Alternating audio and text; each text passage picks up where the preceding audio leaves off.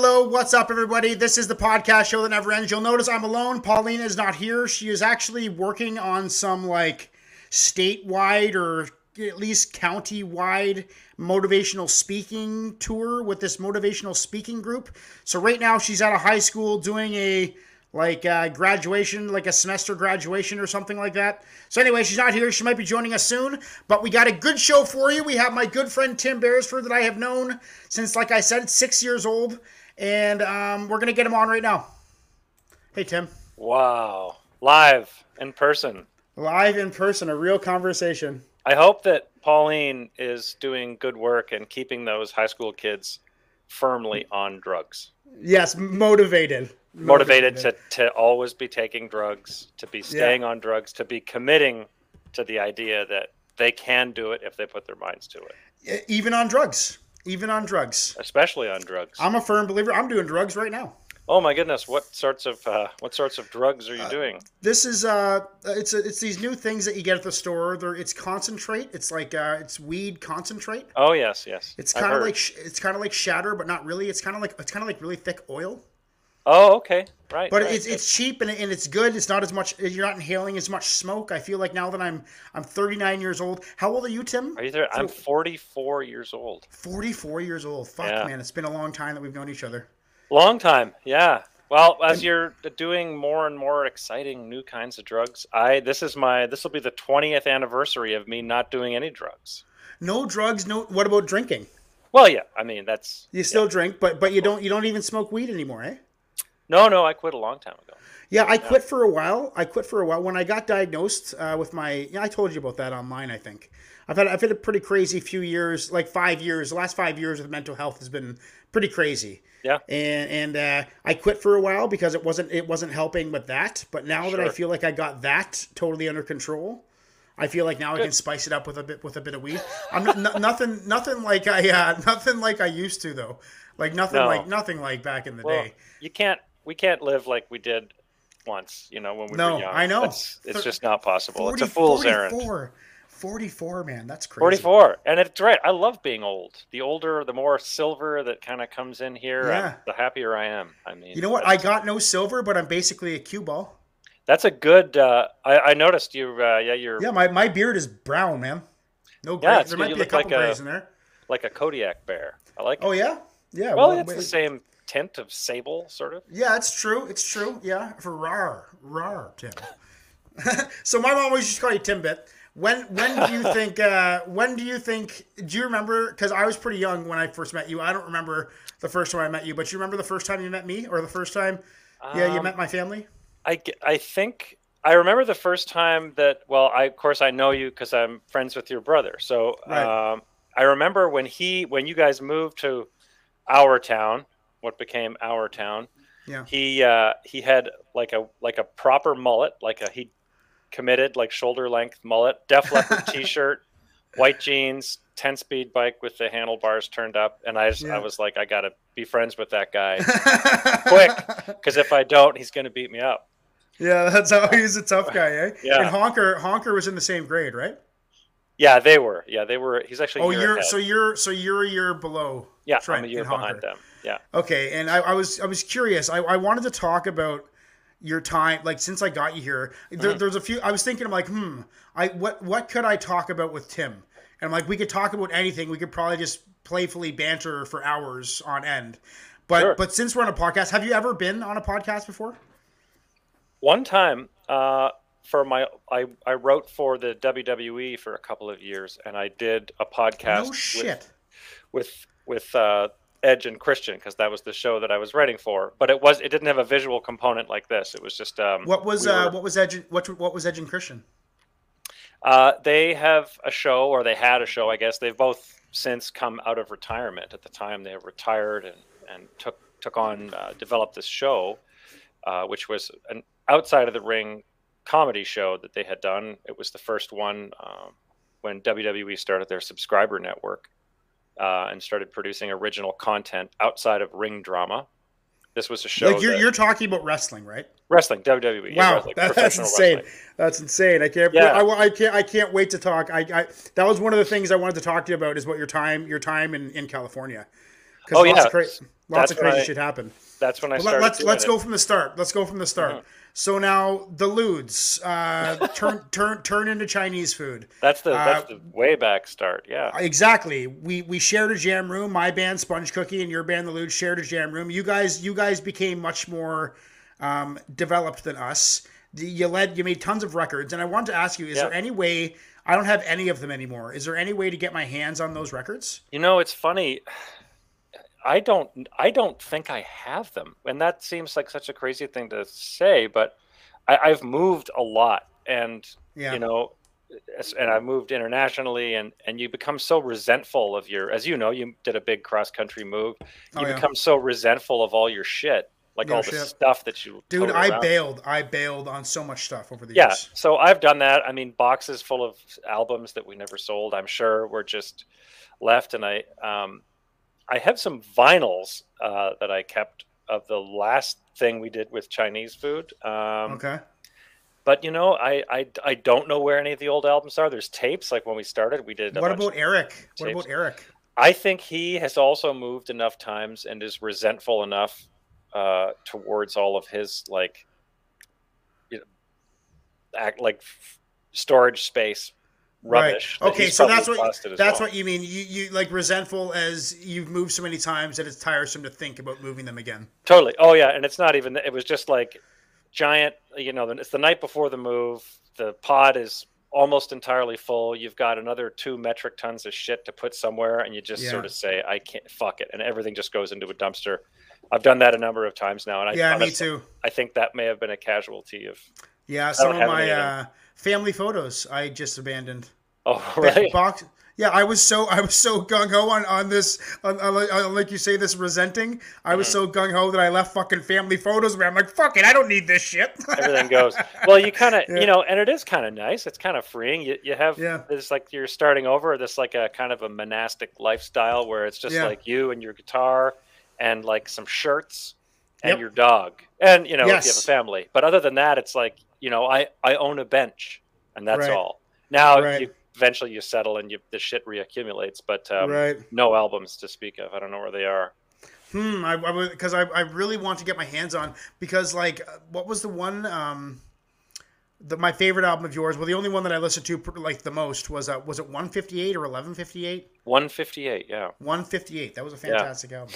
Yeah, That yeah. Francisco Pizarro one, right? That's the one song that always that I always remember. Francisco Pizarro. That was that uh jeez, wow. That's a deep cut. I I think Yeah. that was on an album that came after it uh called Okay. Rumpl- Rumpletely Catarded. Oh yeah, that's right. Yeah, I guess right. you wouldn't call an album that anymore. No, and that you know, and that's why I don't know if you saw online, but I've had like five or six Instagram accounts. Like I, I got a publishing deal, and I, and I published a bunch of poetry Yeah. independently. Yeah. And I and I joined like communities on Instagram, and I post my stuff, and some of it some of it's pretty out there, like dark and injurious and self injurious parody, black poetry, you know, Yeah. dark stuff. But but nevertheless, it is art. And I've had five or six accounts shut down Really? because of because of getting reported too many times for my Huh. posts and and usually what i get what i get charged with by instagram is provoking suicidal ideation through my poetry. Oh, and, and that's why they banned my accounts. So i said okay well obviously i can't be a writer on on instagram. So i just i just launched my own website. It's called uncensoredliterature.com it's a forum. And if you're a writer and if you want to write dark deep shit as long as it doesn't contain hate speech or bigotry uh-huh. it's not it's not going to be reported because if it gets reported it's getting reported directly to me right, right. and you know what? We've got about 20 people in there. It, it, it, it launched yesterday. We got about 20 people in there. And uh, yeah, I, completely catarded, man. Like, um, We'll have to. I, I've we- really, I've really worked my ass off to not say retarded. You know, Yeah. like I, and especially in the field of work I was in, like I've seen what that word can do to people's Yeah. psyche. it, it, and- it is an ugly word, and you know, and it's good riddance, I suppose. Yeah, right? good riddance. Yeah, you can equate it with racism, as far as I'm concerned. Yeah, it's it's not helping. Um, It's yeah, not helping anything. It, yeah, it it. Yeah, I know some people who still use it. Um, I know, me too, me too. But- Pauline, Paulina drops it once in a while, and I'm always on her ass about it. Yeah, it's funny when you hear it now too. It's like, oh, it's like when you see somebody smoking cigarettes. You're like, oh God. I still smoke cigarettes, Tim. I gotta You- get off them. Oh, you do? I've been smoking cigarettes since I was probably 12, and I quit for maybe a year twice. Oh, okay. Because I maybe I last saw you when you were on a quit cycle, and I thought. yeah, maybe I, you- probably I probably actually quit more than twice, to be honest. Okay. Well, I I did too. I mean, I. And that um, would, so so what? so you've been drug free as long as you've been smoke free, or even longer? Oh, longer. Yeah, yeah, longer. I mean, I never, you know, went down the like Ozzy Osbourne hole of drugs or anything, but like lots of lots of pot. Um, but yeah, Yeah. it just wasn't doing me any favors. So that's about. I don't know. Of course, you know, by virtue of the drug itself, I don't remember the exact date. Uh, it it ended, Right. which is What, funny. Was it was it a conscious decision or just kind of like an adapted behavior? I think I I think it just ran its course, and I think it Yeah. just was obvious enough that it was not. It just it's a bummer because initially it was really fun. Like when we were young, it was great, and uh, and I think too, as like a person who's probably ADHD or right on the edge of it, when I first started smoking it, um, it was like a bit of a it was like medicine. It was like a bit of a revelation. I I kind of felt normal Right. you know like i almost wasn't doing it to get fucked up i was just doing it because i felt good like my thoughts slowed down and i was like oh i could articulate myself more clearly Right. like, i could listen better right. um, and then you know it would wear off and i'd go back to my kind of rangy normal self and then so i sort of pushed that button uh, i was like oh this is great this is great this is great this is great and then eventually i was like oh i gotta ran fucking out. nail it and then just ran out. and then I it started to make me feel a little nuts, and then um, I tried to smoke through that pain for I don't know a year or something, and then eventually I was like, "What the fuck am I doing? Right. Just stop."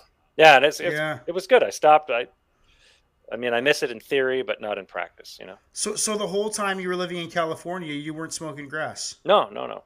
So you're focusing on the business. I still remember uh, Yeah. the first time I smoked pot with you. Oh, really? Yeah. Uh, I've had a lot was- of people tell me that story. I, I guess I corrupted a lot of young minds. Shit. Is it the same story that I'm able to tell you? Well, Or tell just me. this? Well, no. Okay. So we were, you guys, we were camping at the Schwintz cottage. We were, we were camping uh, uh, down on the beach in front of the cottage, and you guys were like way down the beach, up in the forest. Okay. Yeah. I, I was, you guys were probably like twenty. Yeah. I was like, I was like thirteen. And so, so a Right. bunch of a bunch of us thirteen year olds, and Mark, Mark and Dame were twelve, and a bunch of a bunch of twelve year olds, and me, like the king, the kingpin, the the thirteen year old. Right. Right. know, the guy the- we we the we, we yeah yeah yeah. Uh-huh. We we go up the hill and we find you guys, and, and you and my brother are there, and a whole bunch of your friends are there, and uh, and Trent was, was rolling up a joint, and uh, we all smoked a joint together. It was like it was like an epiphany. Of, of the, it was like the binding of the generations, you know, like the the, the of the older brothers. Yeah, the passing of the torch. It was cool. You guys were like on your way out of being teenagers, and we were like just kind of getting into it. and we were showing you exactly what not to do and making it seem very very cool and Eh, But yeah. that's exactly what that that was your advice to, to Paulina. Keep the kids on drugs, man. Just keep, the kids get them committed to the idea that they can do it if they believe in themselves That's right. possible I gotta say, man, your Wow. uh, your mic quality, that thing is legit. Like usually people are coming on the show with cell phones, and Well- the cell phone. And don't get me wrong, the cell phones sound good enough. yeah But that that sounds like uh, you know this like recording level. well it's funny this is uh it's actually i borrowed it from my son because he's a he's a pretty serious gamer Um, games? and I was, you know, I have all these microphones and stuff in the studio here that I use for other things, but the actual, I don't use a, a laptop to record. So I was like, oh, fuck, how am I going to interface this? Because my sound card, anyway. And then I was like, oh, this, perfect. And it's, it's like a one and done solution into the side. Sounds good. Perfect. No, that's awesome, man. Yeah, That's great. I paid like um, how does my mic sound? Pretty good. it sounds great. Yeah. Yeah, I, What I got this mic mic. It's a, it's a condenser mic. It's like a two hundred and fifty dollar condenser mic off of Amazon. Yeah. And the, the condenser mics seem to work good because you don't. I don't need any soundproofing shit on the wall. It just it lasers into my voice and kind of cuts out the. Uh, no, so it works really good. But but a lot of people and you know what? Me and Paulina have been doing our podcast. We had a poetry podcast. That's how we met. We met through the poetry community on Instagram. Okay. And uh, and then we started we started going live together on Instagram doing the poetry show that never ends, which now is branching the podcast show that never ends. Okay. So um, I forgot what I was saying about Paulina, but I, I lost my I lost my train of thought. Condenser But- microphone. Con- condenser microphone. Oh yes, and I was always like everybody, you got to buy a condenser microphone. Like when I was doing open mics on YouTube and stuff too, and on the podcast back then. That's a thing that sucks about Instagram, is that you they still haven't allowed you to go live through your computer, so you can't. You have to go live through your phone, so you can't put a, a good mic or a Yeah. good camera through the website. All you have is your phone, your phone camera, and your. It's amazing how they have they haven't made that transition yet. Yeah, yeah, interesting. I Did mean, you say studio? By the way, studio. Yeah, I mean, I may have a little studio here, just where where I work, because now we don't go into the studios anymore to record stuff for voiceover and things like that. okay, is- so so so you're still doing that. Eh? You're still you're still Oh, living yeah. the dream. So Always. so where like where are your employers from? Let why don't So- you tell us a little bit about what you're doing now and how you got there? Um, well, I mean, most of the stuff is uh, most of the work is the hub is is Toronto or Vancouver in Canada.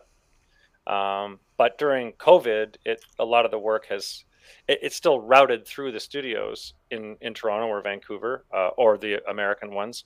Um, but uh, nobody's really going into the studios wherever possible. So they use uh, uh, software, often a piece of software called Source Connect, which is just it's replaced the ISDN line, which is like a high-speed two-way phone line that cost a ton of money back in the 80s and 90s.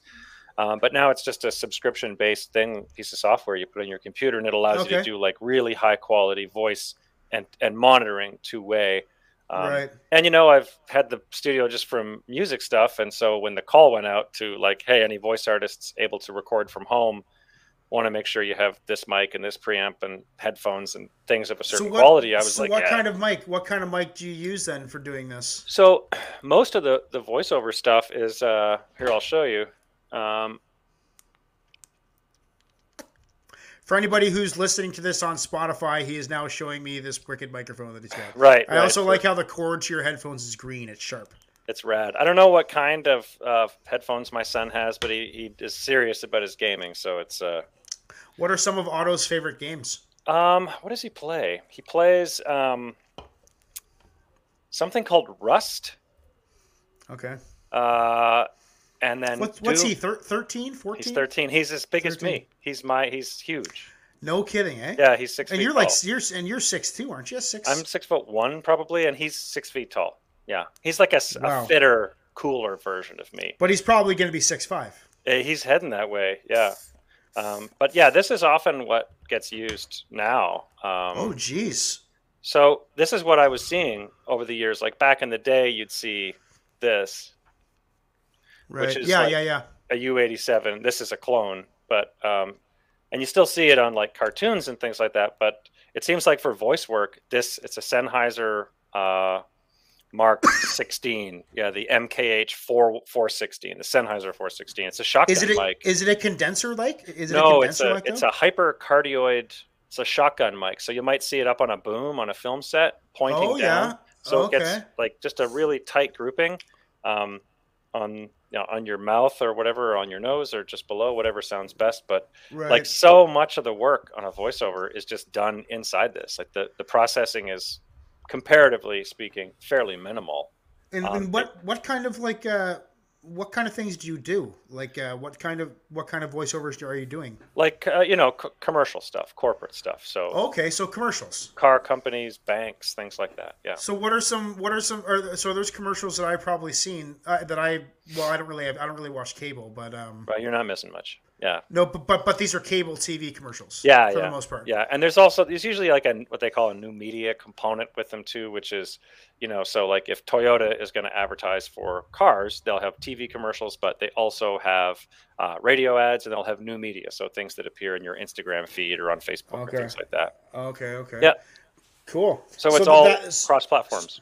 so that's what you that is that what brought you to California in the first place is this type of work or what was your goal what was your goal of going to California I mean, you know, I think because that's kind of when that that's kind of when you dropped music and was like I'm going full throttle for this right yeah. I mean, I, it kind of coincided with becoming a parent too, and um, okay and uh, yeah, we just kind of wanted to do something different. We wanted to. We'd always kind of lived around Toronto, my wife and I, and um, yeah, we had two kids, and we just decided we wanted to like. They were young and they were easy to move around. A lot of you know, it wasn't Yeah. easy to move them around, as you know, but um, easier than if they were like 17 and they had yeah like best friends and best a job friends at KFC or whatever. So at that point, that was my thought- that was my first job me and Steve Barons at KFC. Yeah, Steve, Oh, Steve wow. Barons trained me. Oh, really? yeah, Nice. we, were, we were the chicken Awesome. cooks, man. We used to we used to pressure cook the chicken. Oh, that that was me and Baron's job. You know Tell that tell Barb I say hello. By the way. I will, I will, I will. I, I'm just thinking I had been, I went back to the old hometown like a couple years ago for maybe Sap Fest, and the, the KFC's gone. It's a parking lot. I know. The, and well, the, and, and they're uh, they're they made the where Mark works, Doctor Mark. oh yeah, um, yeah. They, they made that clinic bigger. oh, is that okay? Well, Yeah. it's funny So- that it's uh, like the they sort of shifted from the thing that causes the Mardo uh, cardial infarction Yeah. or whatever they're called Yeah. to the people who fix Yeah. Yeah. high cholesterol to low cholesterol. Exactly. Just That's like that. progress, baby. That is progress. It was a pretty cool job, man. Uh, our, our- my boss. It was the first time I was exposed really closely because I actually I got hired there when I was 13, and then like a Oh. week later, and a week later they changed the age to 14 that it was legal to work, but they couldn't Okay. fire me because I was already hired. And I turned I turned 14 like a few weeks later. Yeah. And uh, Bruce Brocklebank, do you remember him? He The had the name- gnar- the gnarliest handlebar mustache that you've ever seen. The name sounds familiar. Like that's not Yeah. a name you forget. No, Brocklebank. Bruce, Bruce, Bruce. You probably hear, heard Behrens talk about him. If I saw him, I'd if I saw him, I'd be like, okay, Yeah. Did he drive like a cool Trans Am or something? Uh, I don't know. I would imagine. Okay. Uh, let's just let's just He- say that he did. He was he was Let- a middle aged man hanging out with teenagers in Elmira. so- yeah. let's just let's just assume that he had a badass Trans Am Right. that we that we all envy. I love it. Yeah. For sure. But yes, Okay, what, so- what about Bruce Brocklebank? You were telling Oh, me. anyway, I don't know. I was just telling you that it was a pretty good job, and I was I was actually just telling you about his mustache. That's really what I wanted to tell you. Oh, about. okay, cool. Nice. That Well, I'll it. be on the lookout. for it. yeah, be on the lookout for it. Okay, cool. So you're you're in Guelph now, eh? Yeah, I live in Guelph. Yeah, yeah. How you liking it there? Uh, it's great, man. It's good. It's close. Not that it matters right now, but it's it's close enough to the city to not lose your mind in a drive, and Right. uh, but it's far enough away from the city to like you know have a field near my house where I can go stroll with my dogs. Yeah, yeah. Um, it's the kids walk to school. Not that they couldn't walk to school in Toronto, but uh, the pace is a little slower. It's cool. Yeah, I think it was good. so choice. for the most part, you're home. Like your work is being done from your home predominantly. Yeah, I, I mean, there's been a bit of on-camera stuff this year, but not a ton. Uh, from and that just may be me too. Um, but uh, I've I've heard that from lots of actors that it's been slow. Right. I mean, the Let- industry let's- kept going. You know, like they have crazy COVID protocols. Um, Yeah. and you go when you do a show, you go in and you get tested three times a week. Like Right. driving, even if you're not working, if you're on the show, you're they're swabbing Wow. you three times a week. have you ever had that? Have you had that test done yet? Oh, tons of times. Yeah. Really? Eh? I've never got it. I've never had. Yeah, yeah. it. I've had. Well, we actually we actually just got our, our first few cases. There's like five or six cases in town now, Oh, and okay. it's the, it's the first time that it's been in town where I am. oh, okay. The entire the entire the entire lockdown. how many the people entire- live where you are? Uh, about 450 to 600 area maybe. Oh, it's just tiny. Oh, dude, I live like, and that's like 30 kilometers. That's that's actually more like 50 kilometers from any town, straight out, straight through bush. Wow. Okay. Way out, way out on the on the western or the the west central north end of Vancouver Island, Okay. So you're like north of Tofino, uh, northeast of Tofino.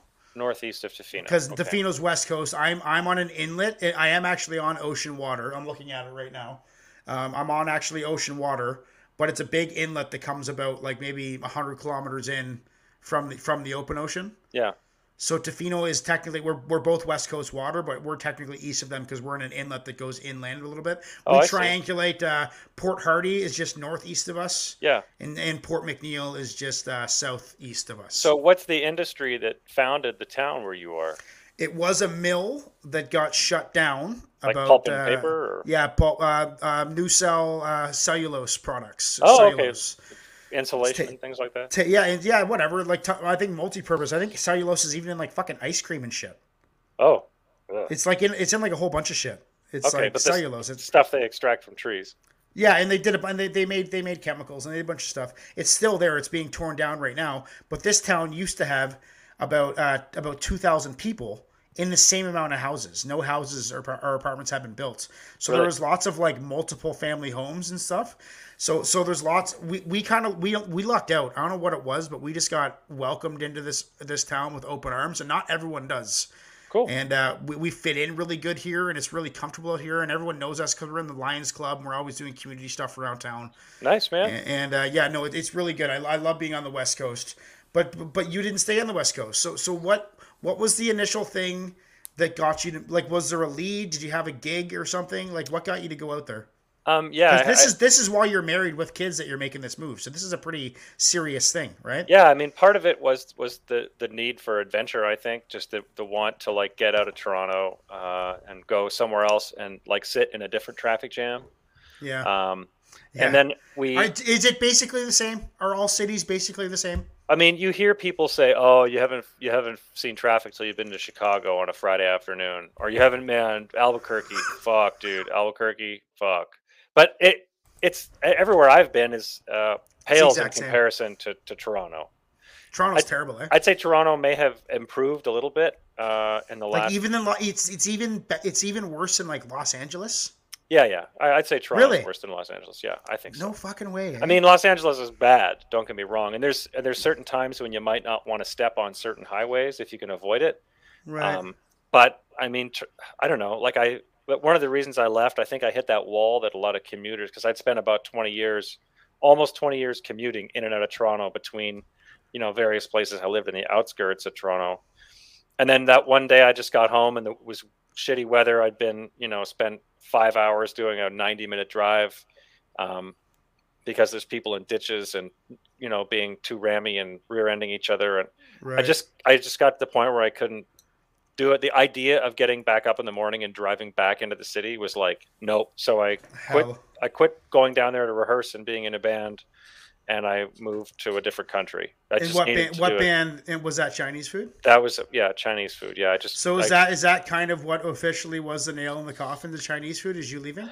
I guess, and it's you know it's tied to tons of stuff. Nothing bad. Like I I those It's guys. all on good terms. oh yeah It's yeah all- for sure. I mean So, but but but every everyone was uh, at the same kind of point in life where it was time to end. Well, I think at this point I had two kids. Eric had one child at least at that point, and I think it just kind of came up. He and I were in the studio one night, and, and we always had a great time. And he's still my dear friend, um, but Of it just kind of came up like, I don't know how much more I can do this. And I, I think I can't remember who brought it up, but the other one was like, Yeah, man, I, I hear you. And then that was it. We just recorded the rest of the stuff we had in demos and for fun, and and then I and then I moved away for four years. It was good. Oh, it was only four years in LA. Yeah, yeah, four years. Okay, so so you wow, that that's incredible. So you made it with our high school bands when we were little kids. When you guys would you, we jam first, and then you guys would jam after. Yeah. We we we jam first, and then we'd all sit in the other room and listen to you guys play twice a week, three times a week. We did Yeah, this. a lot. Yeah, yeah. Uh, like that. for for for five or six years straight, we did this. You know. I think we shared a bass amp, didn't we? You yeah, we did. We did share a bass amp. Yeah, I yeah. you you had one, and then I got a good one, and you liked it.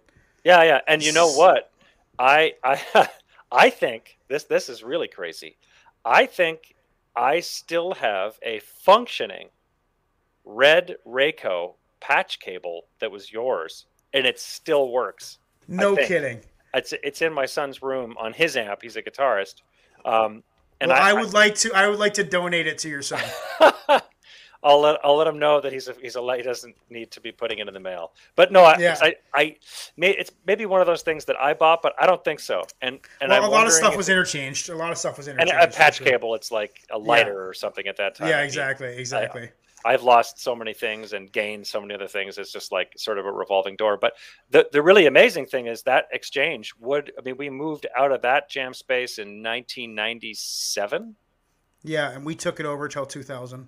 Yeah, and so that patch cable would have been in operation touring in 1997, 25 years ago, and it still Wow. works perfectly. And it still works. Rayco. I, I don't even know if you can buy them anymore. I should look into that. But I, I, I remember the name Rayco, so I, I wouldn't be surprised if that was my cord because I think It- that was actually a brand that my dad told me about. Well, That's from like he- the way back when he was a kid. You you know my dad used to play steel guitar in a country band? oh, really?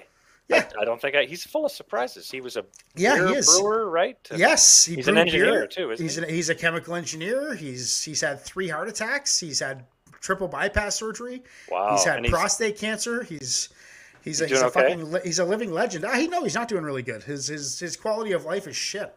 oh, Um, like he's sore. He's got it. They they, they kind of radiate like radiation burned his bladder while they were zapping his prostate cancer. oh, I'm sorry, man. And uh, and since then, his he's just had a lot of problems down there in the bladder area. And but but it's all coming together. Uh, but now they found some stuff on his kidneys, so you know, he's getting old, man. He's seventy five years old. You know, Yeah, yeah, yeah. I mean, I mean, how long has your dad been passed away now? Eight years? Uh, Nine- yeah, nine years? passed away. Not quite that. He passed away. It'll be. Uh, I guess it'll be six. It'll be six years just after Christmas. Yeah. Wow. Yeah. Time. Long time. Yeah. How tall was he? He was a bit shorter than me. Uh, so he was like- where's where is Otto getting this height from? my grandfathers uh, were both really tall, like super tall guys. Like I don't know, six foot three, six And foot what's what, four. what's the what's the background on Beresford? What what country is that from? Is that like Dutch Well- or something? You know, we my uh, I, I was given as a gift the genetic testing strips. Oh, you got done, eh? We did, yeah, we did, and um, my wife did hers, and her dad did his, and they sent them to different companies, and they don't have the same name, Yeah. uh, just to, to see how close the groupings were, and it was the same, like just because we were curious about it, because you hear lots of people say, "Oh, it's bullshit," it's.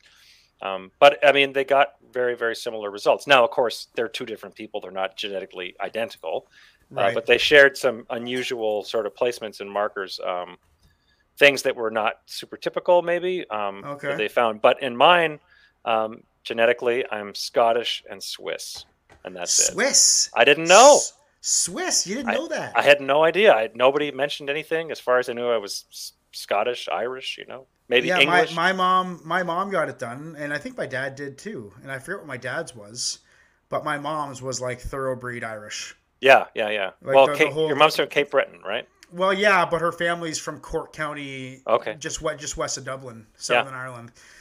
So it's uh, you know, actually, um, the, there the, in the Southern Ireland, there's there's a there's a sect of Irish people called the Black Irish. You might remember the story about the Black Donnellys that were from Lucan. Yeah, They, yeah. Their family was from that area in Ireland. Right. And Okay. It's called it's called Black Irish, like Irish with darker features and darker Mm-hmm. hair and darker eyes, like dark brown eyes and dark Oh, like me, like me, right. right? Yeah, Like like like my my features, like I, I tan, I get really dark in the summer.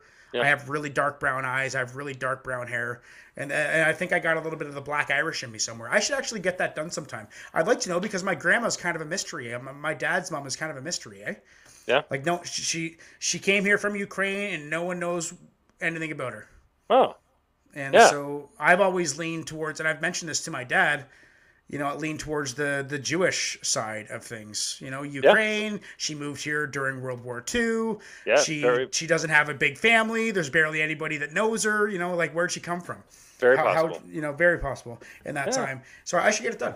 Cool. Yeah. I mean, I don't know. It was it was if for nothing else, it was like a cool hundred dollar gimmick just to see like the idea of being able to answer that question 30 years ago 20 years ago 100 years ago i mean it would have blown people's minds Yeah. like i can i can tell you where you your family comes from you know 19 generations ago it's so where the. Swiss? So what side of the family is the Swiss on? i have no idea i have no clue i mean as Well, far as i know it just tells you like genetically i think you have similar markers to other people who have like origins in those areas but Right. um, there's no swiss names but i mean you know go back like i don't know who my great great grandfather was you know Right. like that history sadly gets lost as as it does as is the case with most people so you don't have to go back more than Well, about 150 years to start unveiling That's exactly mysteries. it. And the the the what I was saying about how I believe my grandmother was Jewish. This is the other big thing that made me think that way too. Is that uh, that's right? My dad went to libraries and researched my mom's family because he's Yeah. Irish. She's an O'Neill from Cork County. That's Okay. like an, an ancient Irish family, right? The O'Neills have been there for for for centuries. And then he then he went to do his, got his dad's background, and then his mom's background stopped at her. There was nothing. Oh, Nothing yeah. about her parent, nothing Right. about her parents, nothing about relatives, nothing about bloodlines, nothing about anything. So she's she's a big fucking mystery. oh yeah i think maybe i met that grandma And uh, now now listen to this. Yeah, you, you I'm sure you did meet that grandma. Uh, actually, in January, I have a, uh, a general surgeon coming on the show that we're going to talk to. Uh, he went to university with Mark and Dane, and he he Cool. fast track he fast tracked med school. He's super super smart, also Jewish, and he went. I told him my my my grandma's maiden name was Balkovi. And he said he was pretty firm in believing that he recognized the last name Balkova oh from okay from from like Jews that were that were on the registries and whatever for being murdered in uh, in Odessa and stuff in, in Russia. Oh, so wow. so Balkovi, Balkova, you Yeah, know, yeah. Yeah, yeah. Who, who who knows, man? Who knows? Totally, what- yeah, those names. And I'll never know. I'll never know, man. up. The, the the secrets died with her. I wish I would have been old enough to have the gumption and the insight to ask her, to ask her about herself. I was so selfish, and that's what I find. You know, as kids, we're so selfish and so stuck in our own mind. We're so unaware of our surroundings. Like talk about like fucking Rod Stewart. I wish that I knew what I knew now when I was younger. You know, I, w- I wish I could have. I wish I could have had the had the insight to ask her questions about it because it haunts Totally, me. man. It haunts me. I have no idea. I, don't- I don't know anything about her. Nothing. Yeah, yeah. I can remember my grandmother too talking about, oh, you know, her dad and her grandfather and stuff. And I mean, it was interesting to a point, certainly. Um, but then it gets abstracted a little bit, and it's like, yeah, I got this the Game Boy over there. I'm just gonna go, you know, or I got to go get uh, to the park to get baked. So I'll, Right. you know. But I mean, that's probably. I'm sure that our grandparents had those uh, stories too, where they're, Oh, I'm sure they did, man. you know, it's just part of being young and self-centered. Exactly. And and and and you said you mentioned earlier in the show to bring things full circle Mhm. is that you enjoy being old, and I do too, man. Yeah. Because I, I find I find I'm more at peace with myself. I'm more comfortable with my own identity. You Yeah. know, I've I've mastered my mental illness, and the drugs that I take that that help with the schizophrenia really really help like big time right like like they changed my whole life i just i've entered this realm of like let's just chill out and get her done Yeah, that's beautiful, man. That's Yeah. awesome. I think if you we feel better than we did the week before, the month before, then that's some evidence that things are moving in the right direction. That's that's awesome. I'm glad to hear yeah that. no it sounds like you're really happy i'm really happy we are we are success stories of, of elmira. There's lots of sad stories too that we won't get into. But, but i still but i want i really want to talk about uh, your time and and because we got about about 23 minutes left to talk and we can Sure. shoot we can just kind of let's talk about california. California. Yeah, what what brought you there? What did you first do? What kind of doors got opened? Where in where in california were you were you living? Stuff like Um, that We lit, well, we went down there. I had a sh- I had a job. I had a show that I was doing, like a cartoon. Yes, I remember that. Tell me about that cartoon. cartoon. What was that cartoon? It was about? called Garage Band. It was cool. Yes. It was good. It was a, a Cartoon Network in Canada and on I think it was on Teletoon in the U.S. Um, it didn't end up lasting very long, unfortunately, but it was great. It was the the cast was amazing and um, the people who made it were super cool, and they allowed me to to do it there when like to take it with me and record remotely. Oh, cool. Um, so it was a way to kind of uh, you know have a bit of a springboard or like t- a job when you so land. how'd you how'd you get that job? Um, auditioning, you know, just Oh, really, send- sending in tapes and auditioning and auditioning, and you know, I guess, So these, so you have an agent at this point. yeah, yeah. I mean, I had I've had an agent um, since uh, maybe the late '90s, I'd say, when I got my first Really? agent. Yeah, Same same agent. No, uh, I've changed a couple of times, but not as many times as most people do. Um, I've been with the same agency now for like maybe 15 years, but initially I was at a different agency, and I'm still friends with the, the guy, the old agent. He was great, Roger King. Right. He's a super guy, really awesome. But he he didn't do union voice stuff. He was a non-union you- guy. So How do you go about finding an agent? Like how, how does that work? Well, I start through music. I started working in studios, and I got jobs in recording studios in high school. And one guy that I worked for, who's still a good friend, I had lunch with him uh, last week actually.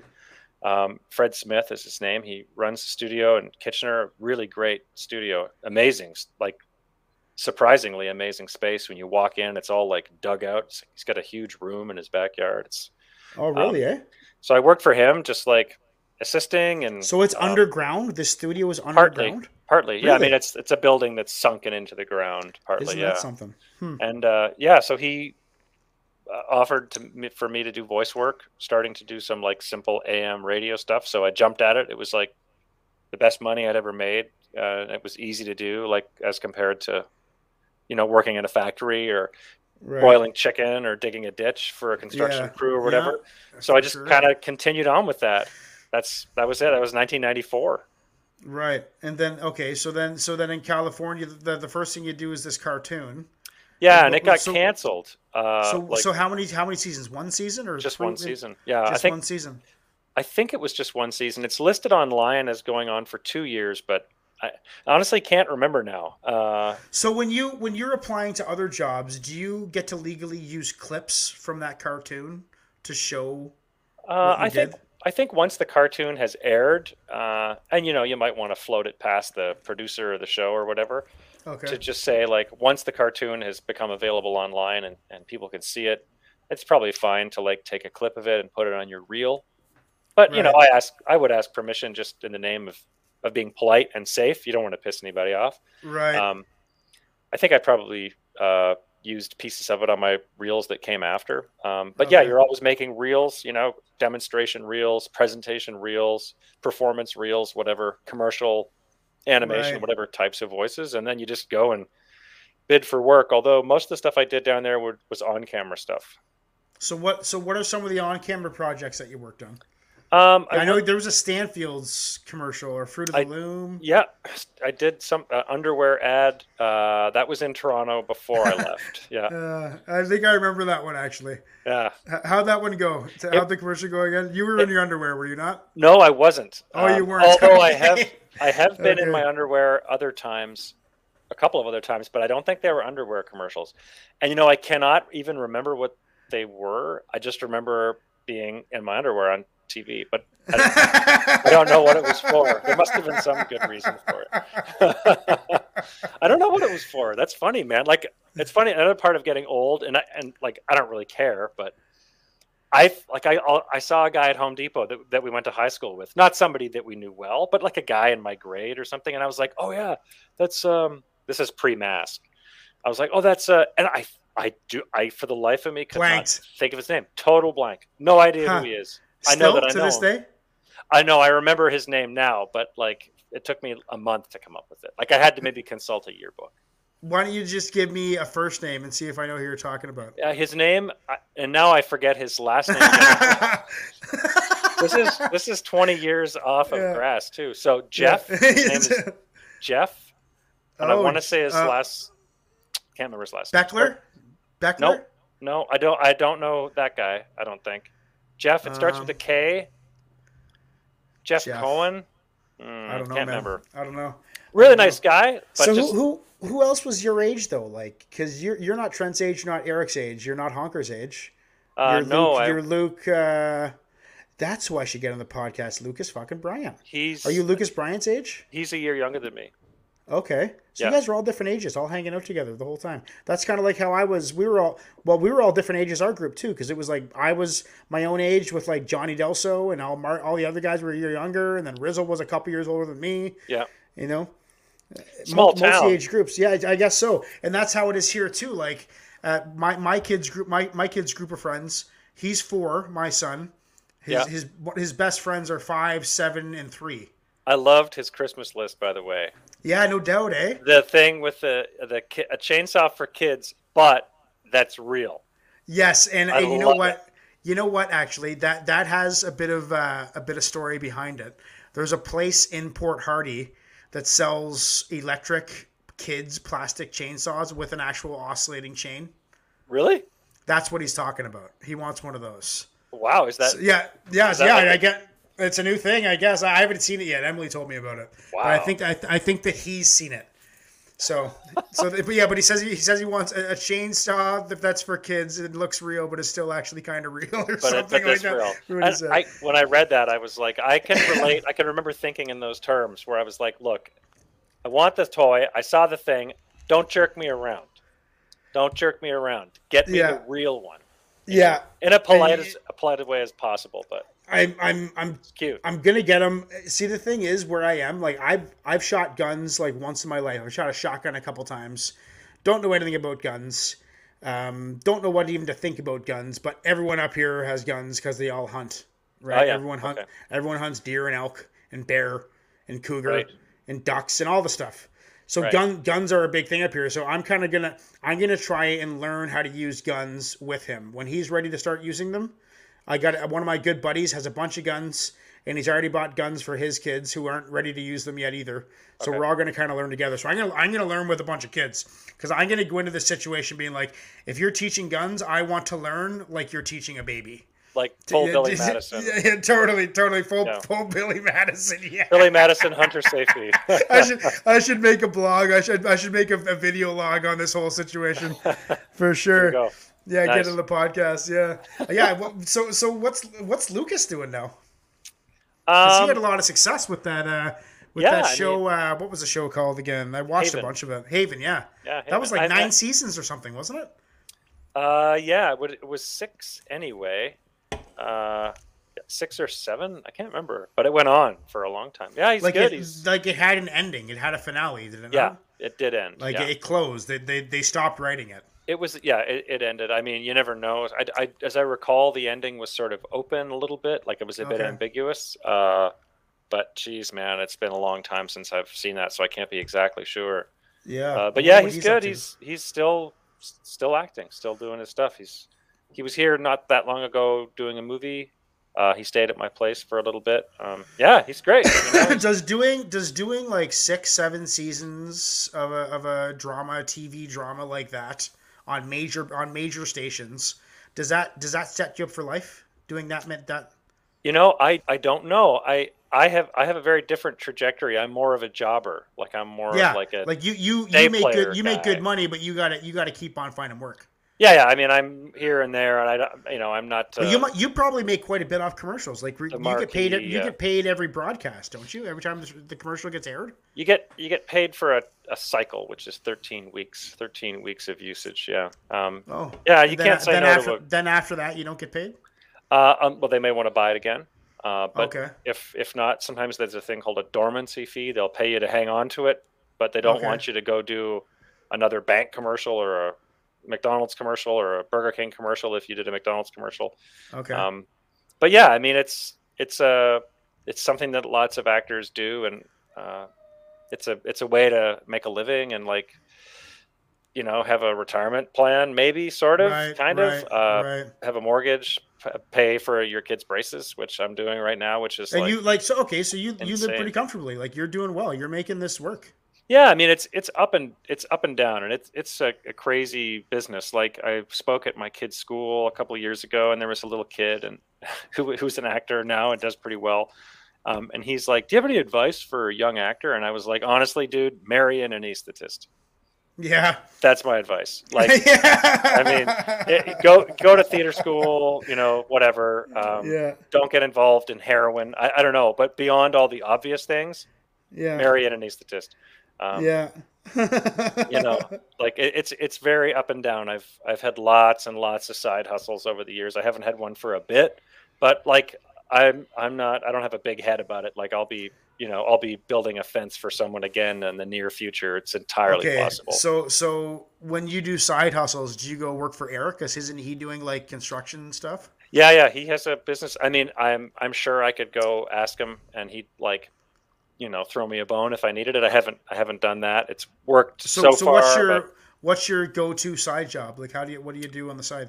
Well, when I lived in the states, um, we like I had a little construction company. Uh, Oh, cool.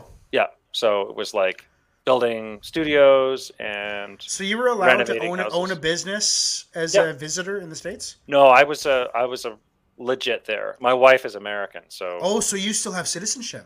I I did not end up getting citizenship, but yeah, I could have. Yeah, I was eligible. And you and you still could. Uh, no, because I've given up my residency. So I had a green card, and after you've But had a couldn't green you just card, couldn't you just reapply for a green card and do it all over again? Yeah, I could, uh, but you have to. The way it works is you have to, you apply for you apply for a permit, and they, they depending on, and it's probably changed since I've done it. I did it like this is, ten years ago, more Right. than ten years ago, um, and you sort of direct your permit in the uh, towards a green card if that's what you want. Some people want an O1 visa, like an entertainment visa, or depending on what you do, special skills visa, whatever it is. Okay. Um, I wanted the green card. It's it's easier. It's doesn't need to be renewed except for every ten years, and it, it's a permanent resident card, is what it is, Right, and it okay. allows you to to basically be an American um, for ten years before uh, having to renew it, and then after I think three years of of continuous reside continually residing in the United States, you're eligible to apply for citizenship. Okay. Um, now, it's a little tricky too because if you become a citizen in the U.S., they're one of the few countries that will sidle you with paying taxes for the rest of your life, even if you leave the country. wow. So if you become a U.S. citizen, if you have a U.S. passport, and then you're like, ah, you know what, I'm not feeling it. I'm going to move to Singapore or Australia or Ulaanbaatar. Doesn't Right. matter. You have to file a return with the IRS until the day you die. And pay taxes on foreign income. Well, not necessarily paying taxes on foreign income, um, but you have to let them know where you are and what you're making. They Really? want to they want to be the judge of of what you may or may not owe. So we were in a position to kind of walk away. By the end of it, like I love the I love the states, I love the people, Me Um, too. but the, the Me too. system, you know, Do, doing doing this like it's not often that I have a Canadian on the show to be honest. yeah, Like I, Paulina's from L.A. okay, Uh, the guy who's coming on next is from Chicago. Cool, Like a lot, a lot of my friends through my YouTube channel, especially the all my YouTube channel is exclusively Americans, basically. Okay. All all four thousand plus of them, and then uh, but then Instagram is like a lot of Canadians, but lots of Americans. I love American culture, and there's nothing there's nothing wrong with Americans. I don't No, think no. the the problem is not Americans. The problem is is their government. I don't trust any of it. I hate them all. Um, I, I, who, who was, who was, I, I just don't trust a politician as far as I can fucking throw 'em, man. I don't care if you're new to the game or old to the game or whatever it is. I don't fucking trust you because, as, as Larry Wilkie says, as my dad says, never give power to someone who wants it. If you want power, then there's something wrong with you. yeah, It's the way I look at it. It's the way I look at it. he may be right yeah Mm. um, but the way we sort of felt was like um, living in in that system um, with this sort of like large government backed ins- medical insurance scam that they're running on every citizen who lives there who doesn't have who has less than 10 million dollars. We just couldn't we'd never be able to make a go of it really. And uh, uh, as i love the place and i love the people like they have the best attitudes like they're so friendly and you know that like i i noticed it right away because when you go and you live there i mean I, I kind of sound and look like i might be american and everybody there just assumed that i was you know Right. for the most part um, and you so you really get you get to see right away what it's like to be an american and it's it's great it's so much Yeah, fun and, like and Ontario really does have like non-regional diction. It, peop, people, uh, like a lot of people don't say that I sound Canadian. Do I sound Canadian? Maybe when I was younger, when I just moved from Cape Breton. yeah i mean i, I probably i don't know if i'd I don't. I don't think like I don't notice what the way I don't notice people from the states to sound American. Like Yeah, a mean- couple guys, a couple guys that I've talked to from Texas Sure. Mm-hmm. and from ten, from Tennessee. But like, but like Shuby, the guy coming on next, he doesn't have an accent to me. I don't feel like I have an accent to him either. yeah But I don't know. Pretty homogenized. I mean I we guess share, with, with with media, with Yeah, we share know, TV and television, movies television, and- yeah, sports. it, yeah. it sort of seems to average things out with lots of exceptions too. But Right. um, yeah so friendly and americans just have this sort of attitude. The i feel like the the american mindset is is one where if an idea is tabled an american will find 10 good reasons why you should do it. Right, and and sometimes a canadian will find 10 good reasons why you shouldn't right. Um, res- more reserved, eh? a little bit and you know and i'm being wildly general here but Mhm. I, I found that a lot and i mean i have tons and tons of canadian friends who, who don't think like that so I'm, i don't mean to pigeonhole us totally but it's just something i noticed about americans i'm like in line at the bank and everyone is so effusive and nice and and Really? chatting and like helpful and kind and and in just this is where were you in in? were I lived in LA? a, I lived in a few places in Los Angeles. Yeah, I lived in Santa Monica. I lived in Topanga. I lived I lived in the Valley for a few years as well in Woodland I think that's Hills. where I think that's where Paul. Yeah, uh, Paulina lives in Redlands. Is that or her parents live in Redlands? Is that maybe ring a bell? uh, I think Redlands is Northern California, right? Oh, it's I think yeah. She but she lives in. I think she lives in. I don't know where she lives. San Francisco, maybe. I'm Okay. not sure. Yeah, Northern not sure. California, beautiful. Yeah, northern.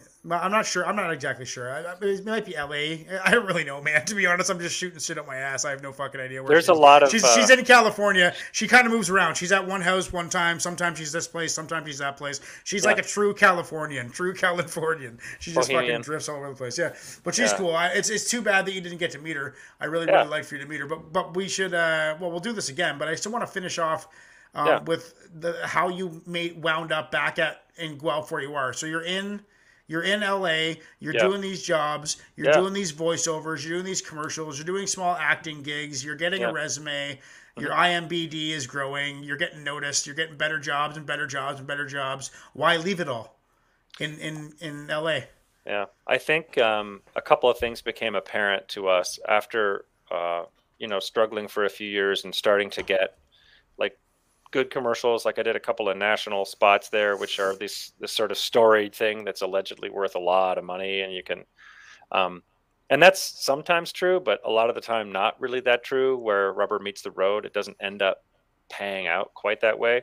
I think we just made the realization that, um, especially in Los Angeles, which is a very expensive city, inside a, a pretty, you know, kind of odd system or like uh, expensive system, call it. You know, you pay pay huge medical insurance premiums and then huge co-pays in addition to that. Like, um, okay.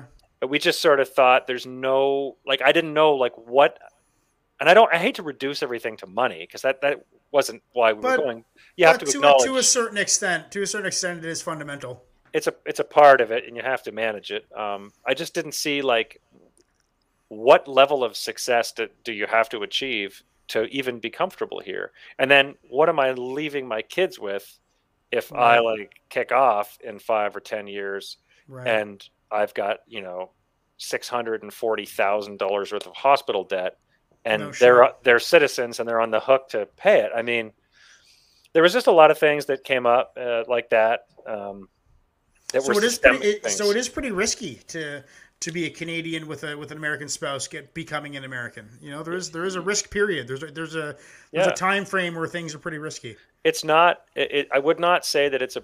At least for us, um, I I would not say that it was a practical decision. Like staying would not have been the right thing to do in practical terms.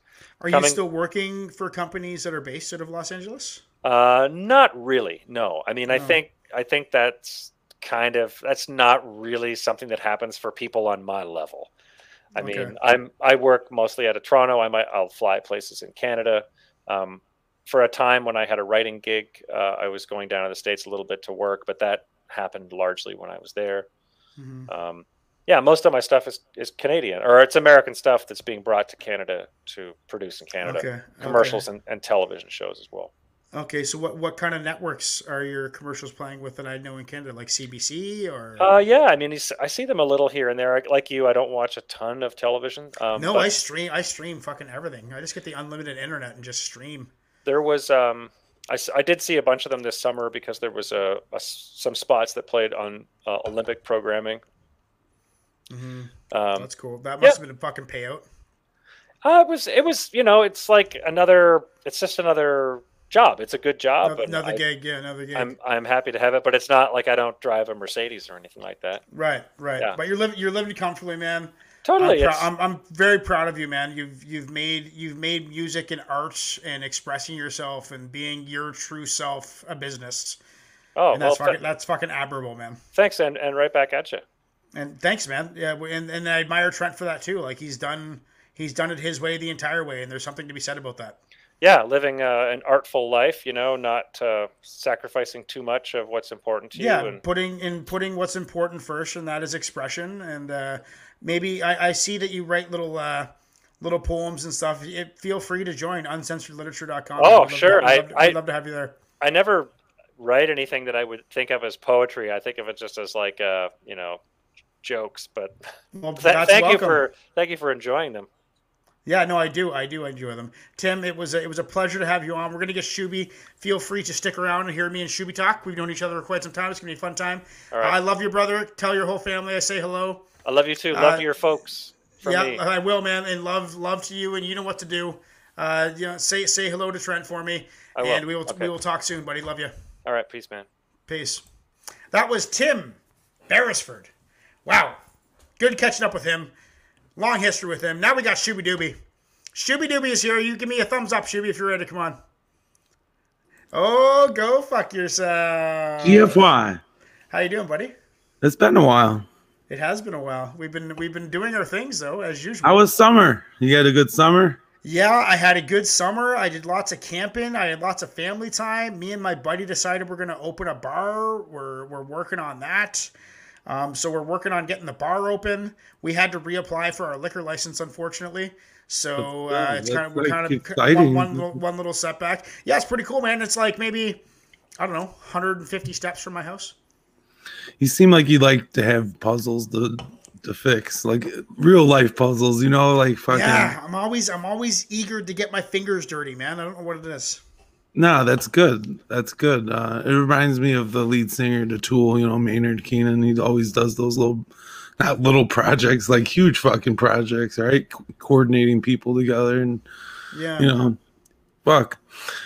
It's it's it's admirable, right? It's admirable. So- And you are you are the first member of uncensored uh, literature.com. yeah, that's The fir- the cool to member. do for sure because um I know I have some stuff that's been flagged, and uh, I'm on the I'm on the watch list of. I know, and, and here, man, the, the cool thing is about this new community, and we got Bear Wolf. I almost think we should almost have Bear Wolf on the show at some point, to be honest.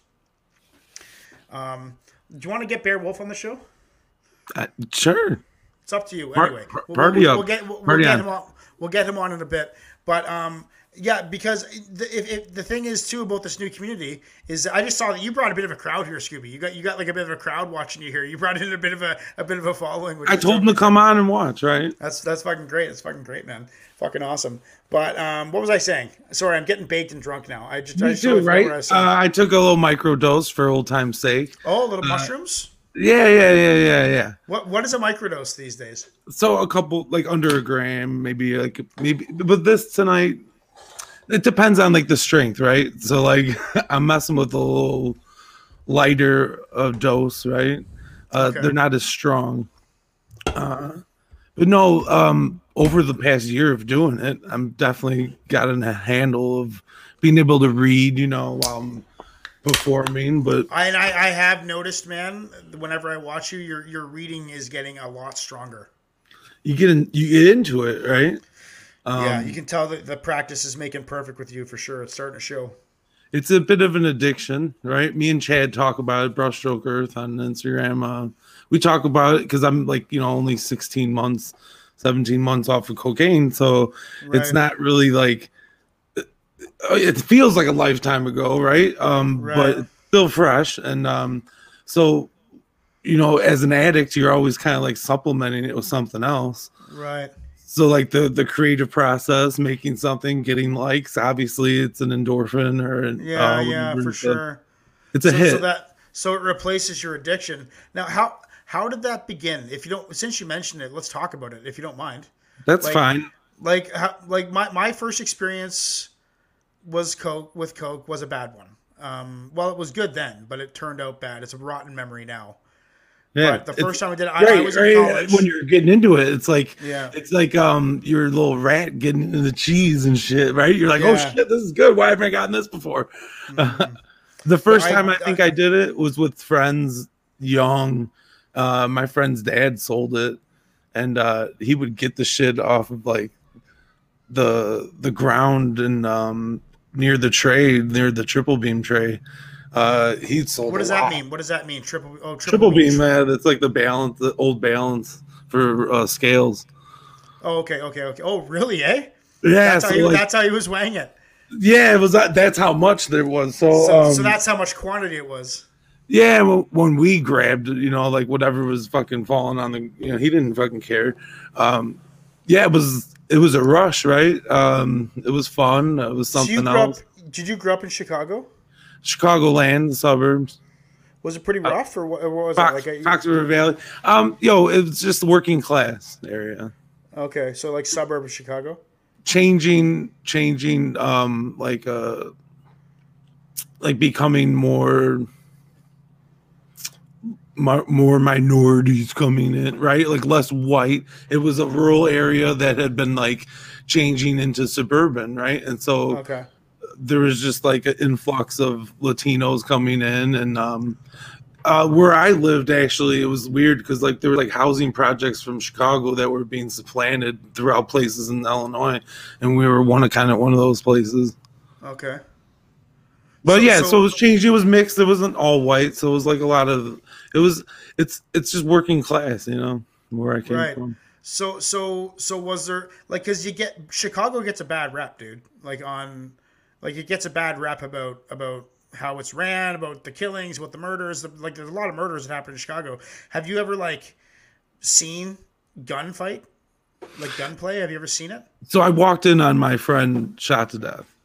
Okay, Um, I I, def- I definitely didn't know, Know that. to talk about that. I, I yeah, yeah. I've uh, where I grew up in Zion. Uh, there was shootings and stuff. Yeah, and I, you call the cops, and uh, they wouldn't even follow up with you. wow. Right. All right. And you were like a witness to this stuff too. It's like, you know, it, so yeah, it wasn't always the safest, right? Right, and just an abundance, man. Like, how many people got killed in Chicago last year? Any idea? no, isn't it- because I've been like taking my eye off that for the last year and a half. I've been like paying attention. It's, it, we're definitely up there with in the states, right? One of the Yeah, St. Louis is another capital. yeah. Baltimore, Baltimore, I think is pretty bad. Yeah, I don't know. So You I know, really was interested in that conversation we were having before about like um uh, safe gun like that would be really cool the tutorial or like a, a video vlog or like a something to Yeah. go through right Safe- i'm really, safe- really yeah. interested in safe guns because like uh, uh, liberals liberals conservative right whatever fucking side you're on right um they get labeled right and like a lot of liberals don't like guns in america right right that's the label right that's the but that's the, not the, true the, the, the fact of the matter is, though, the reality of the situation is, is that the guns are going to be around for a long time. Exactly. time. So might as well have safe use of it and like make it so that people know who has them. How about that? Like Yeah. whatever. There's a whole bunch of lists of things that can go on, but I think it's really interesting to like show your kid that stuff and like, a, dude, a fucking like a chainsaw that doesn't like hurt. That's fucking awesome. Think about that shit. Are the Nerf guns? Have you seen the Nerf guns that are like Dude, chain we. I just I just ordered him a fucking bucket. Of, we got him these Nerf. yeah, they're like forty dollars. gun Yeah, I was like, dude. We got him I'm a big fucking bucket of bullets. It's like a hundred bullets. It's fucking. We're gonna be able to just be. We're gonna be able to pepper each other like you wouldn't even fucking believe. It's gonna be insane. It's gonna be insane. Um, But yeah, but he's and, and that's the thing, man. Is up here where I am. You know, when we're out camping, when we're out camping, it is probably a good idea to have a rifle because there is cougars. There is tons of bears. Apparently, grizzly bears are on the island now. They never were before, but apparently and they smell bears. all your micro trash and all your. Oh, they sure do. They sure so- do. So I bought this book. So now that I'm living way out in the bush, I bought this book called Bushcraft 101. You ever heard of it? No, that sounds funny. Oh, But uh, dude, it's fucking dynamite. It's got every single little thing you could ever imagine that you need to know if you're stranded out in the wilderness.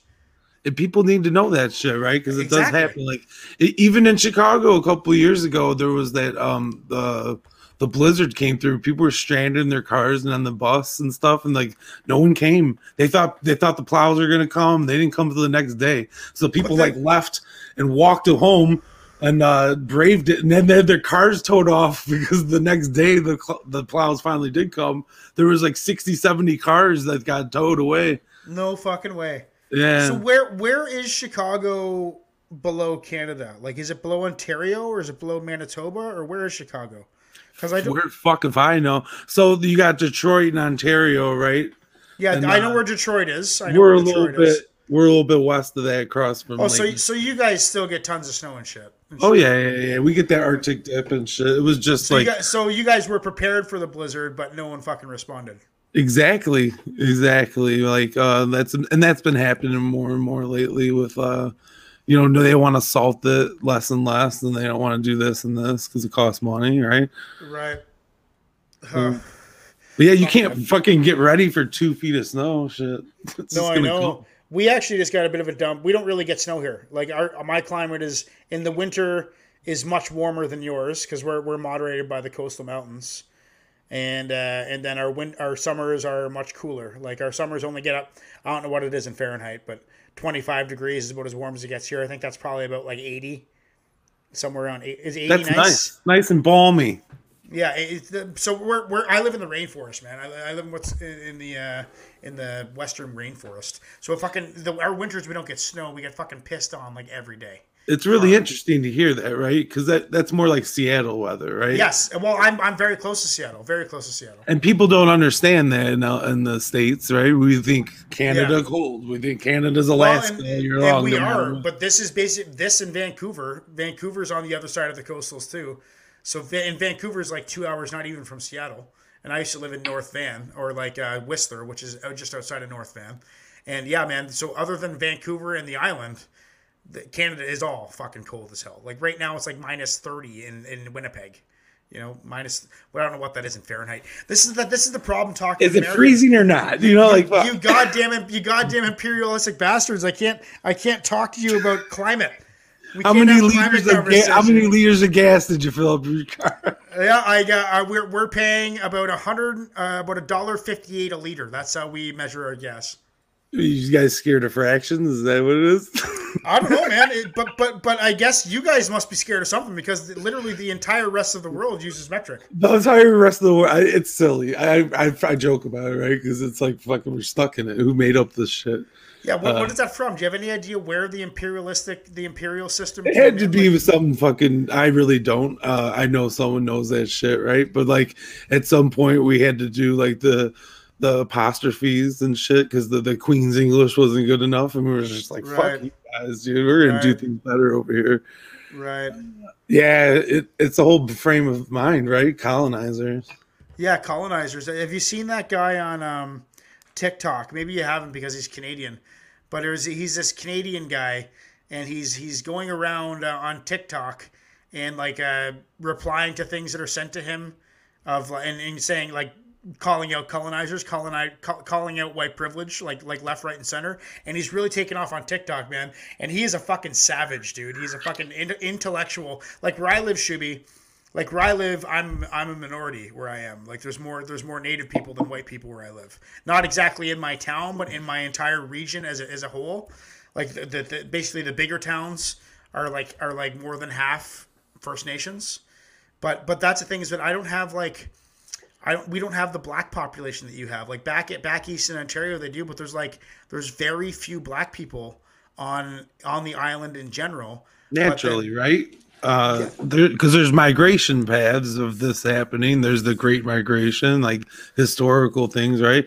So, like, why would that happen? Like, unless they're know. following work or following some. Yeah, but I, I- I don't even I don't even think I've seen I probably haven't seen a black person in real life in real life probably in about two years. They exist. I, I know it's crazy, but it's just crazy. It's such a it's such a big part. It's such a big part. It's such a big part of uh, of like culture and, and the news and life right now. But I have like And you're just I have like- like I have zero interaction with that at all. Like nothing. Right. it's but there is lots of native First But in the last in the last summer, right, with all the the the schools and stuff. Yes, the residential schools the being, residential being schools found. Yeah, you know what? No, what's funny is that the count was at like twelve hundred the last time they were reporting it. Now it's at like seven thousand something, and no one's fucking saying anything. No one's even fucking talking about it. It's insane. It's insane. and and th- those numbers are, are a lot bigger than people think about, right? Because that was over time and historically Mhm. when there wasn't as much population. So like, oh, it's it's sick. Any Yeah. number, any number of mass graves is sick. That's like that, right? Um, Mm-hmm. But it, it is fucked up that there's just some number, some ballpark number out there, right? yeah, Like, and that's just the, like- that's just the beginning. They're just scratching the surface. it's really know, kind it's- of fucked up. It- it's fucked up. About it. It's dark. I feel I, I feel like there is ways to conflate, um, you know, black white racism in the states to First Nations white racism in Canada. It- you know, it's kind of the same thing, but I, I just find like Canadians don't have as loud of a voice. Like uh, I don't know, there's something about an angry American or like a pissed off American that you just want to listen. And and, and like I was talking to Tim about is like our my experiences with American people has been the best. Like you and Paulina and Bear. well, and good. That's peop- good to hear. All these all these people that I met. Yes, like you guys don't need to be self-loathing about your world stage presence because the, the real people see through the political bullshit and see the people for who they really are. That's good. That's good to know. Um, cause yeah, I've run into a few Canadian poets that like have stolen my heart, and like, uh, cause they care, right? They care about fucking nature, they care about Yeah. people's interaction, um, and like politics aside, right? Like that's fucking that touches my heart, right? That's like right. fucking and there's a lot of terms out there right social justice warrior right there's fucking Right. karens there's kens um Yeah. you try not to be one of them like you try not to be a fucking person that's going to be taped these days and gone Right, viral yeah, yeah, be socially ruined, you know. It happens. I probably I probably would be because I'd flip out on someone if they if you know it depends on what they did to me I guess. yeah. But, you know, maybe I am a Ken. Maybe deep down I am a Ken. I've had some moments, dude. I and look, I've um I was taped. I was taped uh during this one road rage incident, right?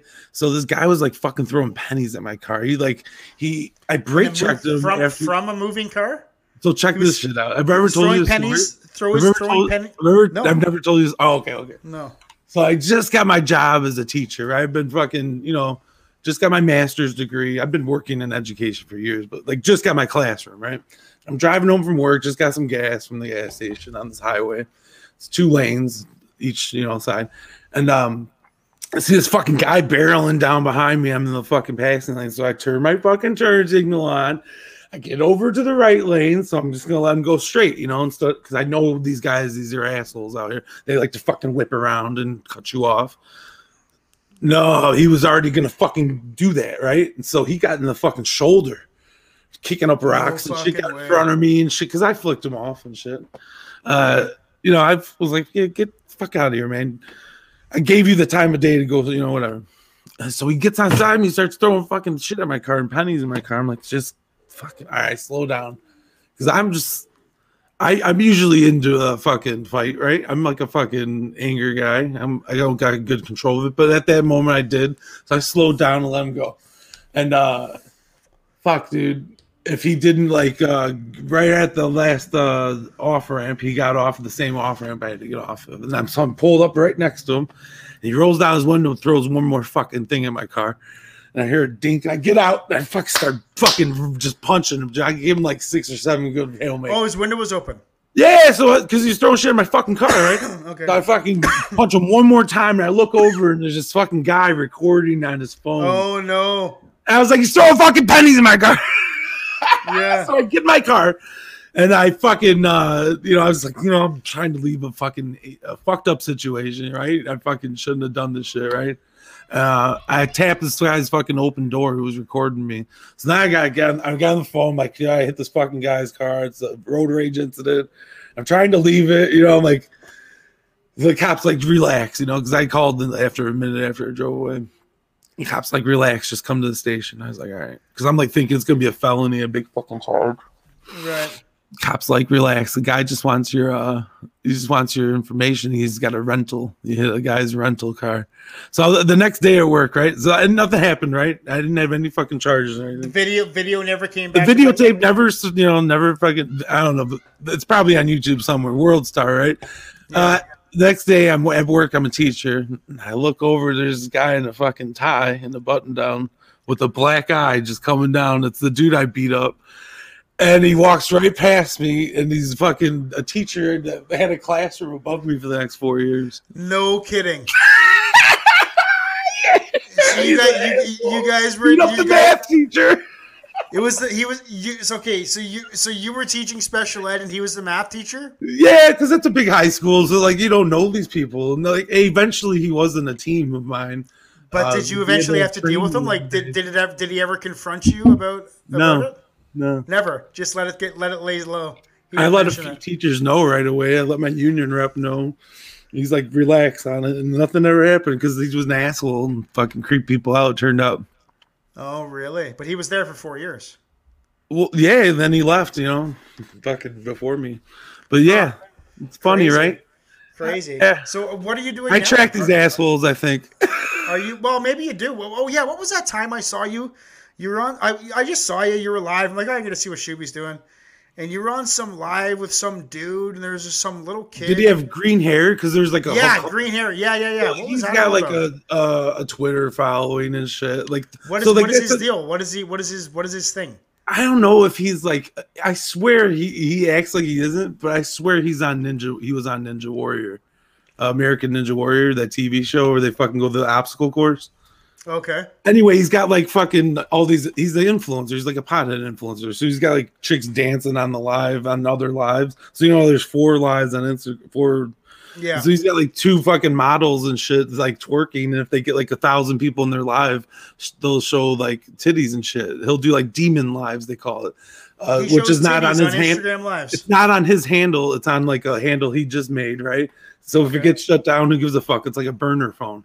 So um so but any anyways, that was like after that it all happened, right? And he had this kid on who was fucking like freestyling and shit. I was like, this kid's fucking awful because every other word was the N word.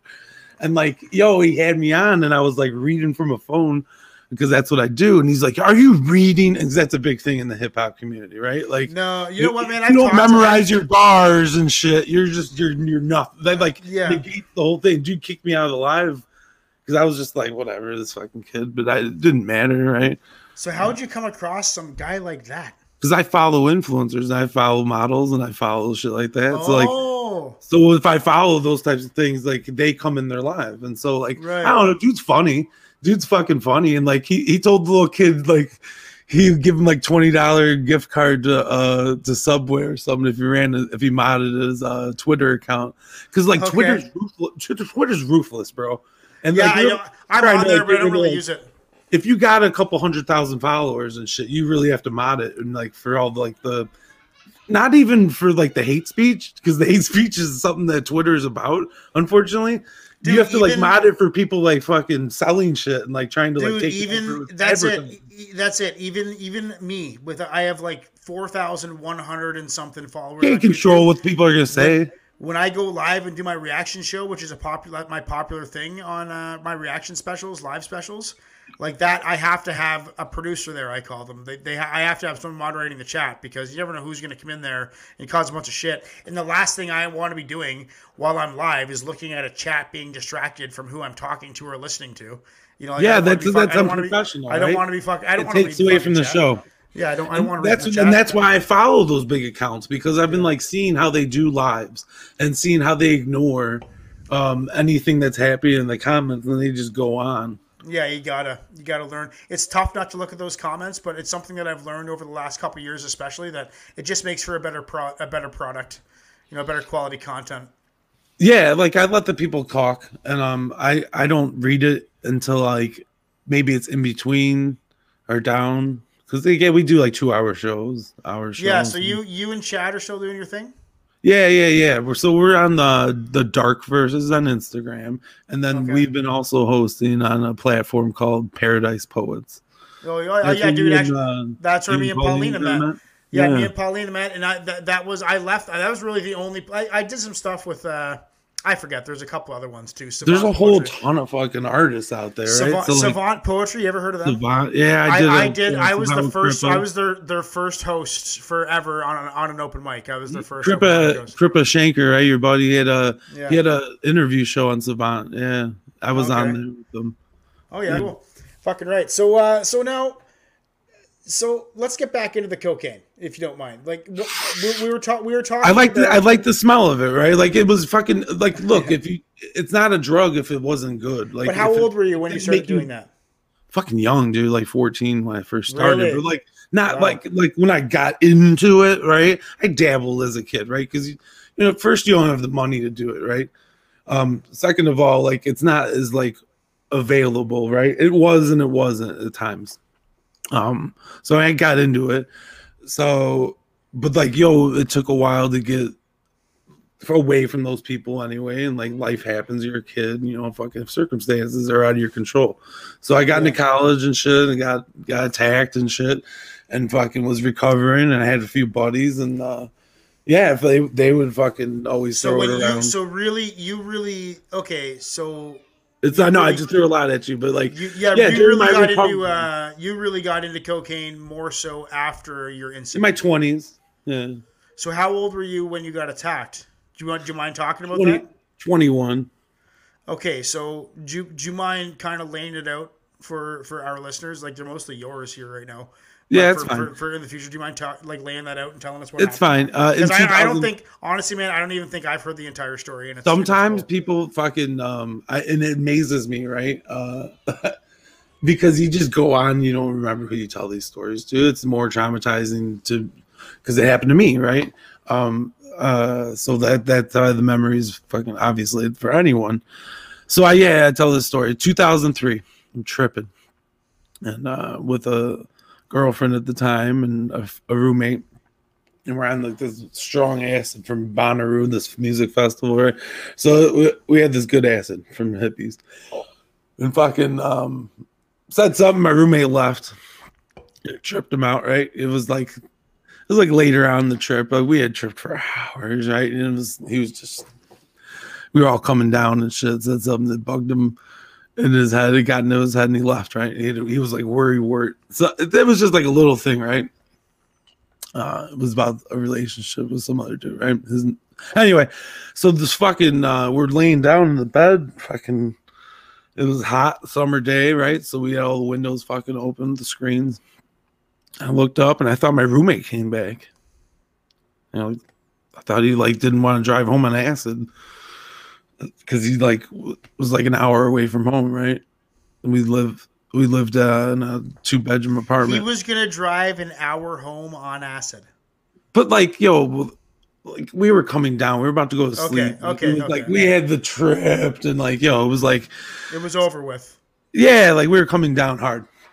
And so, like a lot, if you don't know about it, anyone doesn't know about hallucinogens, right? There's a come down period where you're just like, everything is. If you ever, people think acid is just the one big cartoon and shit, and it's not, right?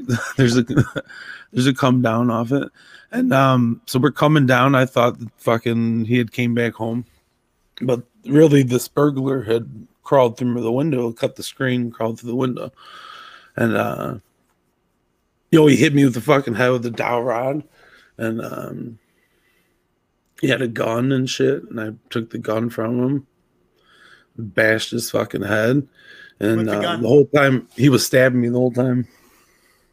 No fucking way. Yeah, and like I threw him through the hallway and shit, and then fucking. Did you shoot? So you have the gun in your possession. Did you consider? No, no, there's it was a fucking pellet gun, you know, it was like with plastic Okay. handles, but Okay. you know.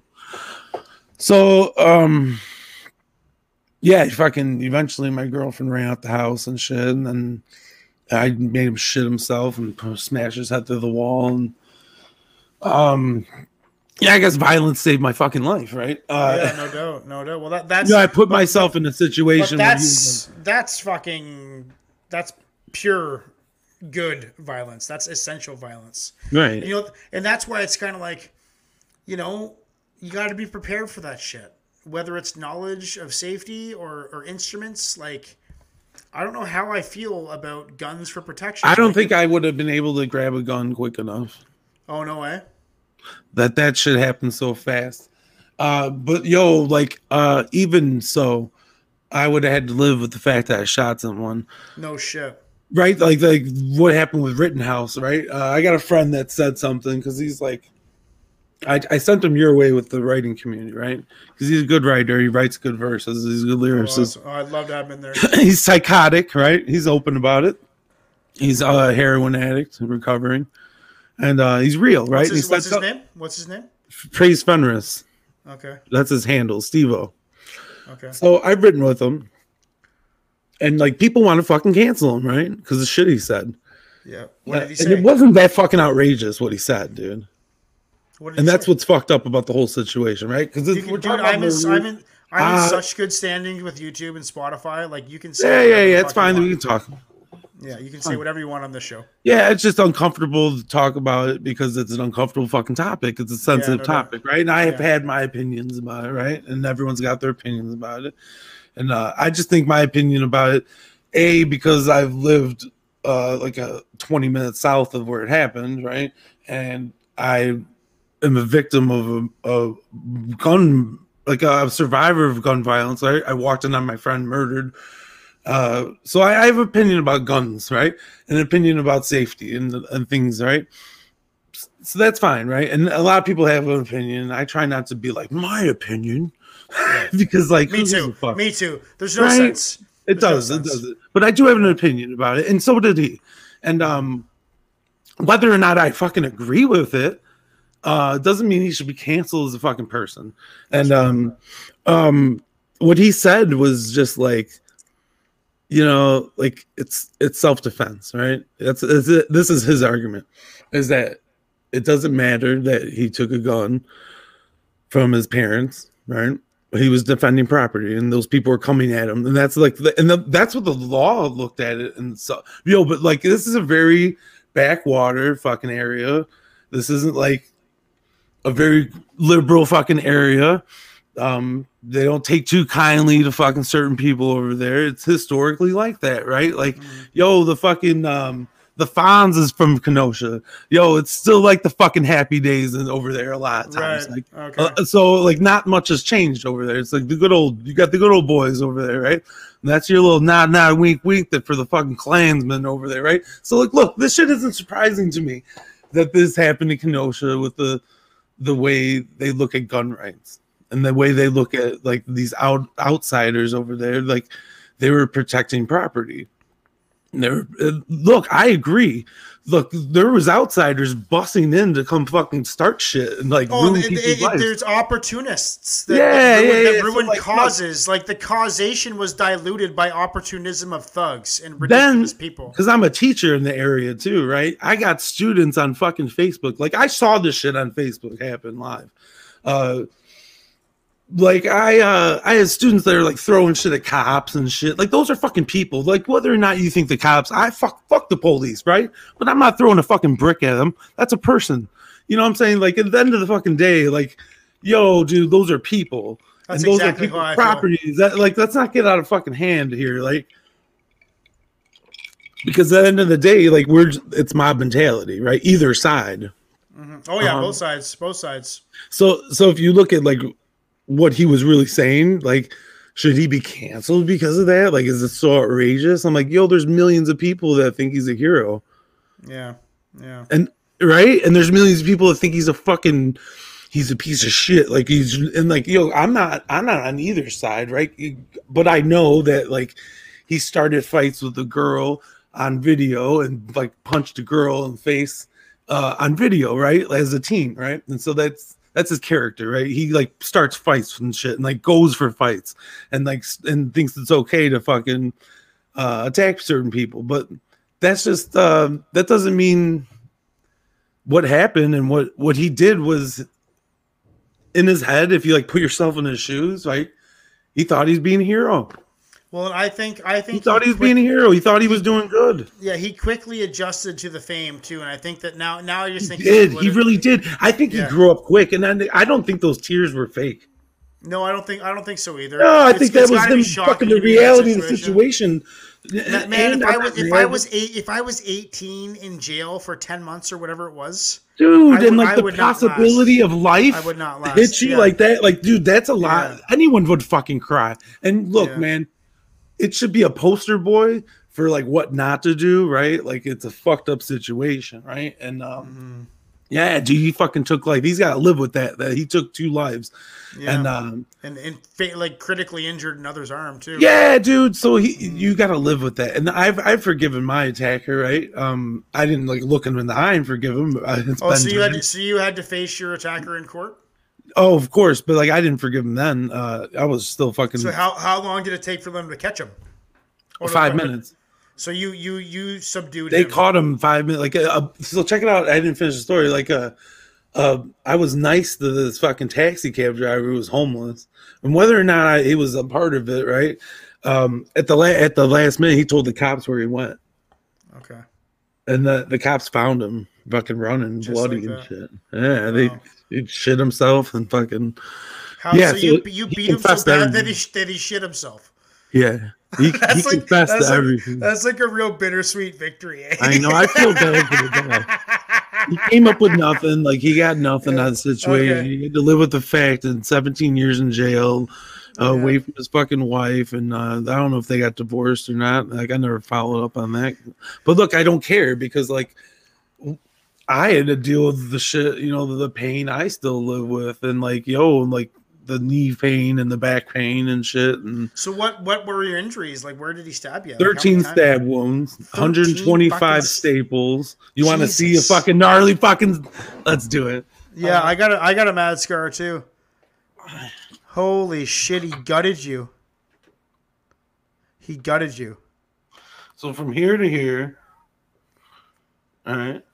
So he was he was he was cutting and slicing. Like he was he was Oh yeah, stabbing because he and was like tearing. getting beat up too. So like he was just like throwing fucking like haymakers. crazy. or whatever. Uh, it's hard to see because of the fucking So light. did, did you have any like organ damage? He missed them all. he missed like I had some staple or stitches that dissolved on my intestines, but for the most part, he missed them all. I had a leg injury though, uh, my knee injury got through my patellar tendon, and I had He to learn to walk again. knee? Yeah, he's see, because he got like four times in the. It's all on like side and shit. Yeah, I basically had to learn to walk again too. It's not fun. It's fucked up, right? And, uh, I know, I know your injury's fucked up too, and I think about it a lot, bro. I think about like the survivalist mode, right? And like that's. I just want to talk about the mushrooms a little bit and like what they did to my brain and my Right. my trauma brain, because I've run into a few survivors on Instagram. Whether or not like we like Instagram for all like the drama and the fucking people and shit, I've met some fucking cool artists trying to do Yeah, shit. me right? too. So- me too.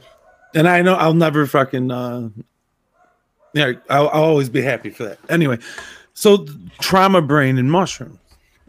I didn't know this right when I was going into it because I was kind of just like doing it to do it, to, and I knew a little bit about fucking microdosing and stuff, but I didn't really know the long term effects of what it would do to the brain. Um, and I didn't really understand that I didn't really you don't know you you don't have something if you can't think about not having it right so memory loss if if you don't know you don't have those memories anymore Mhm. you don't think about it Yeah, until they start flooding back in dreams right and so i had these dreams that were like recurring dreams of places I Oh, me too, man. Me too. PTSD, classic PTSD. but i couldn't I- I- think of i couldn't think I- of I those had and it i it didn't like i don't know like i think i think that's what the thousand mile stare is bro Yes, you know what my you know, know how I get my thousand mile stare, Scooby? Because I dreamt that I was being tortured in the most gruesome ways you can ever imagine every night for twenty years. So there's a disconnect, right? And and that, that did happen to you, right? Um, And that, There's that, definitely- that- it it didn't happen happen to me. It was a metaphor for my trauma, for my brain trauma. But you It might as how- well it have was, lived it. It was how my brain manifested the equivalent visual to the torture it had sustained, which was unseen and unable to be seen. It, it, it translated it into those dreams. Like this is how bad what happened to you is. This, you know, your your life has changed. I'm ripping you apart. so you realized that at some point. That's good, Yeah. Well, I got least- the medication. I got the medication. right? You were able to step out. I wasn't able to Well, it, it, it translated into, into insomnia for for 20 years, and by the I just went crazy. I went so I think the thousand mile stare is like the old brain trying to connect to that, like whatever memory is in the in the time, right? Because when you had the trauma, something stopped.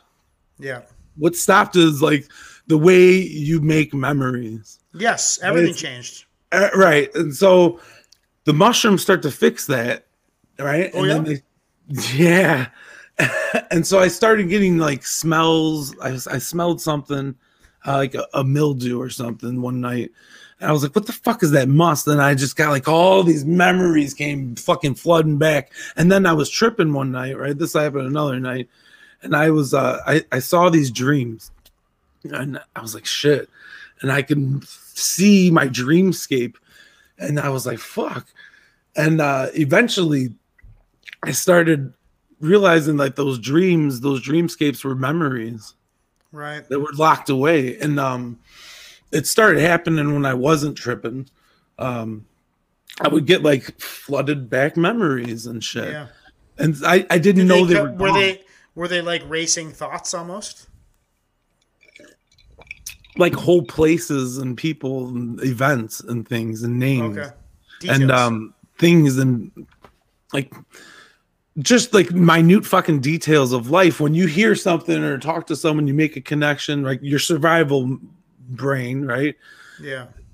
doesn't allow for any of that and i was My in me- my memory's fucking brutal. 20 years right so yes. i'm Yeah. Me too. one night me i was too. shrooming and my survival brain my survival kind of s- s- went down and my fucking my child my inner child came back and was like you're taking over now and I, I kind of felt this calmness. These fucking like these brushes kind of went down, like the like a porcupine almost, like the quills went down, and um, my defenses kind of went down, and like yo, like I stepped out of survivor mode for a while for there, and, and I still think I'm I'm more feeding into my inner child, right, and more in touch with that person I was before the attack, and making Right. the connections like I would normally, right? That's it's not really- totally that's- complete. It's not totally fixed, but it's Mhm. like the connections have started to regrow and like yo when someone says fucking climbing a tree or like this i can like remember i was climbing a tree when i was a fucking kid instead of the thousand mile stare when people talk Right. to people you're like that's what that is i think with trauma people with victims Yeah. anyone with When- trauma they're, no, they're I- trying to make that connection they can't They can't. And I, I do that, that, I relate to that so much too, because I don't remember being a kid. Like I got friends in their forties that talk about when they were six years old. I'm like fuck, I don't remember being. I don't know what remember. frustrating isn't it I don't remember what I was thinking when I was six. You kidding me? I don't remember. I don't remember. I don't remember what I was thinking until I was like thirty years That's old. not fair either. It's kind of not fair. And like I've adjusted. It used to be overwhelming to think about, right? A lot of times, and I'd cry and fucking because it was too much to fucking think about, right? But then, like, yo, I'm I'm like, uh, I'm more proud of myself because I've earned back that and like um, stolen back that childhood and that those memories and those thoughts, and they keep coming back without the mushrooms. Um, like it, it's something that like I can I can take a low dose of mushrooms every once in a while now, and like the brain will still, for some reason, I don't know what's going on there, but it's definitely working. How on earth do you get mushrooms these days? I'm so out of touch with the. Yeah, people market. grow it. People contact you. People fucking grow it. People, uh, I got friends. It's the same how you get like anything. You know?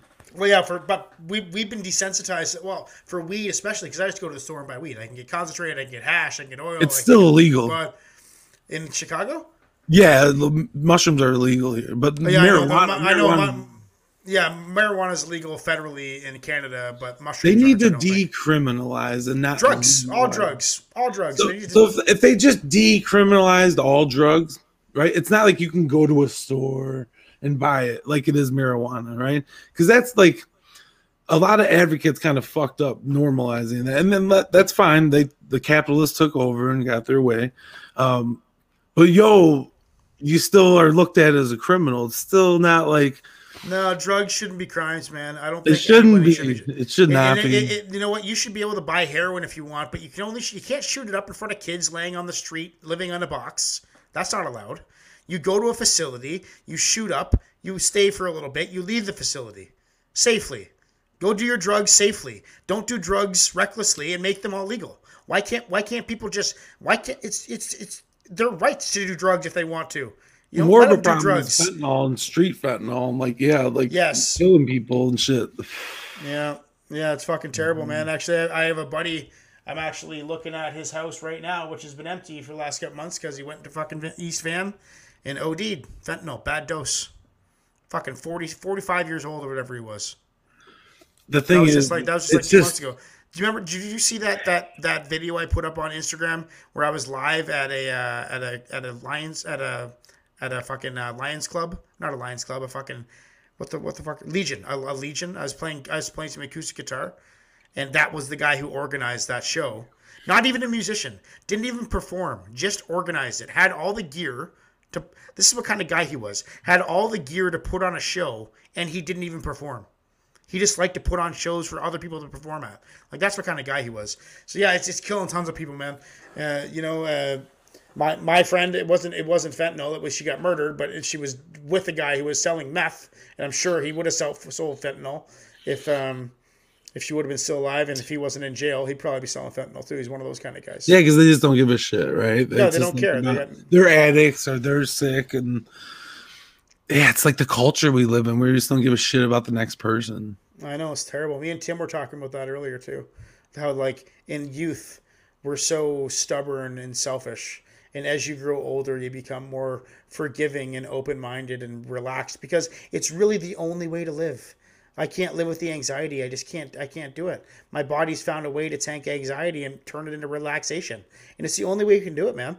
Like it's the only way we're going to survive in this fucked up world is if we can just look at things through a calm lens and try and lead by example. That's really all, the only cards we're dealt with is leading by example. We can't control anything we see, hear, look at, taste, smell, think. We can't control any of it. All we can do is just do our life and lead it the best we can, and hopefully people follow suit. Yeah, for sure. You gotta live your own good life. Could you imagine conscience in a big city? Oh my god. You'd be so stressed the fuck out. Oh, dude, I was. I lived in Montreal and Toronto. Oh yeah, you'd be miserable. I'm Oh. I, I was, man. I was totally miserable, and now I am just. You're a country like- boy. like, it, it's dark here now. It, it got. It's five fifteen. It's already dark. I can't really see outside anymore.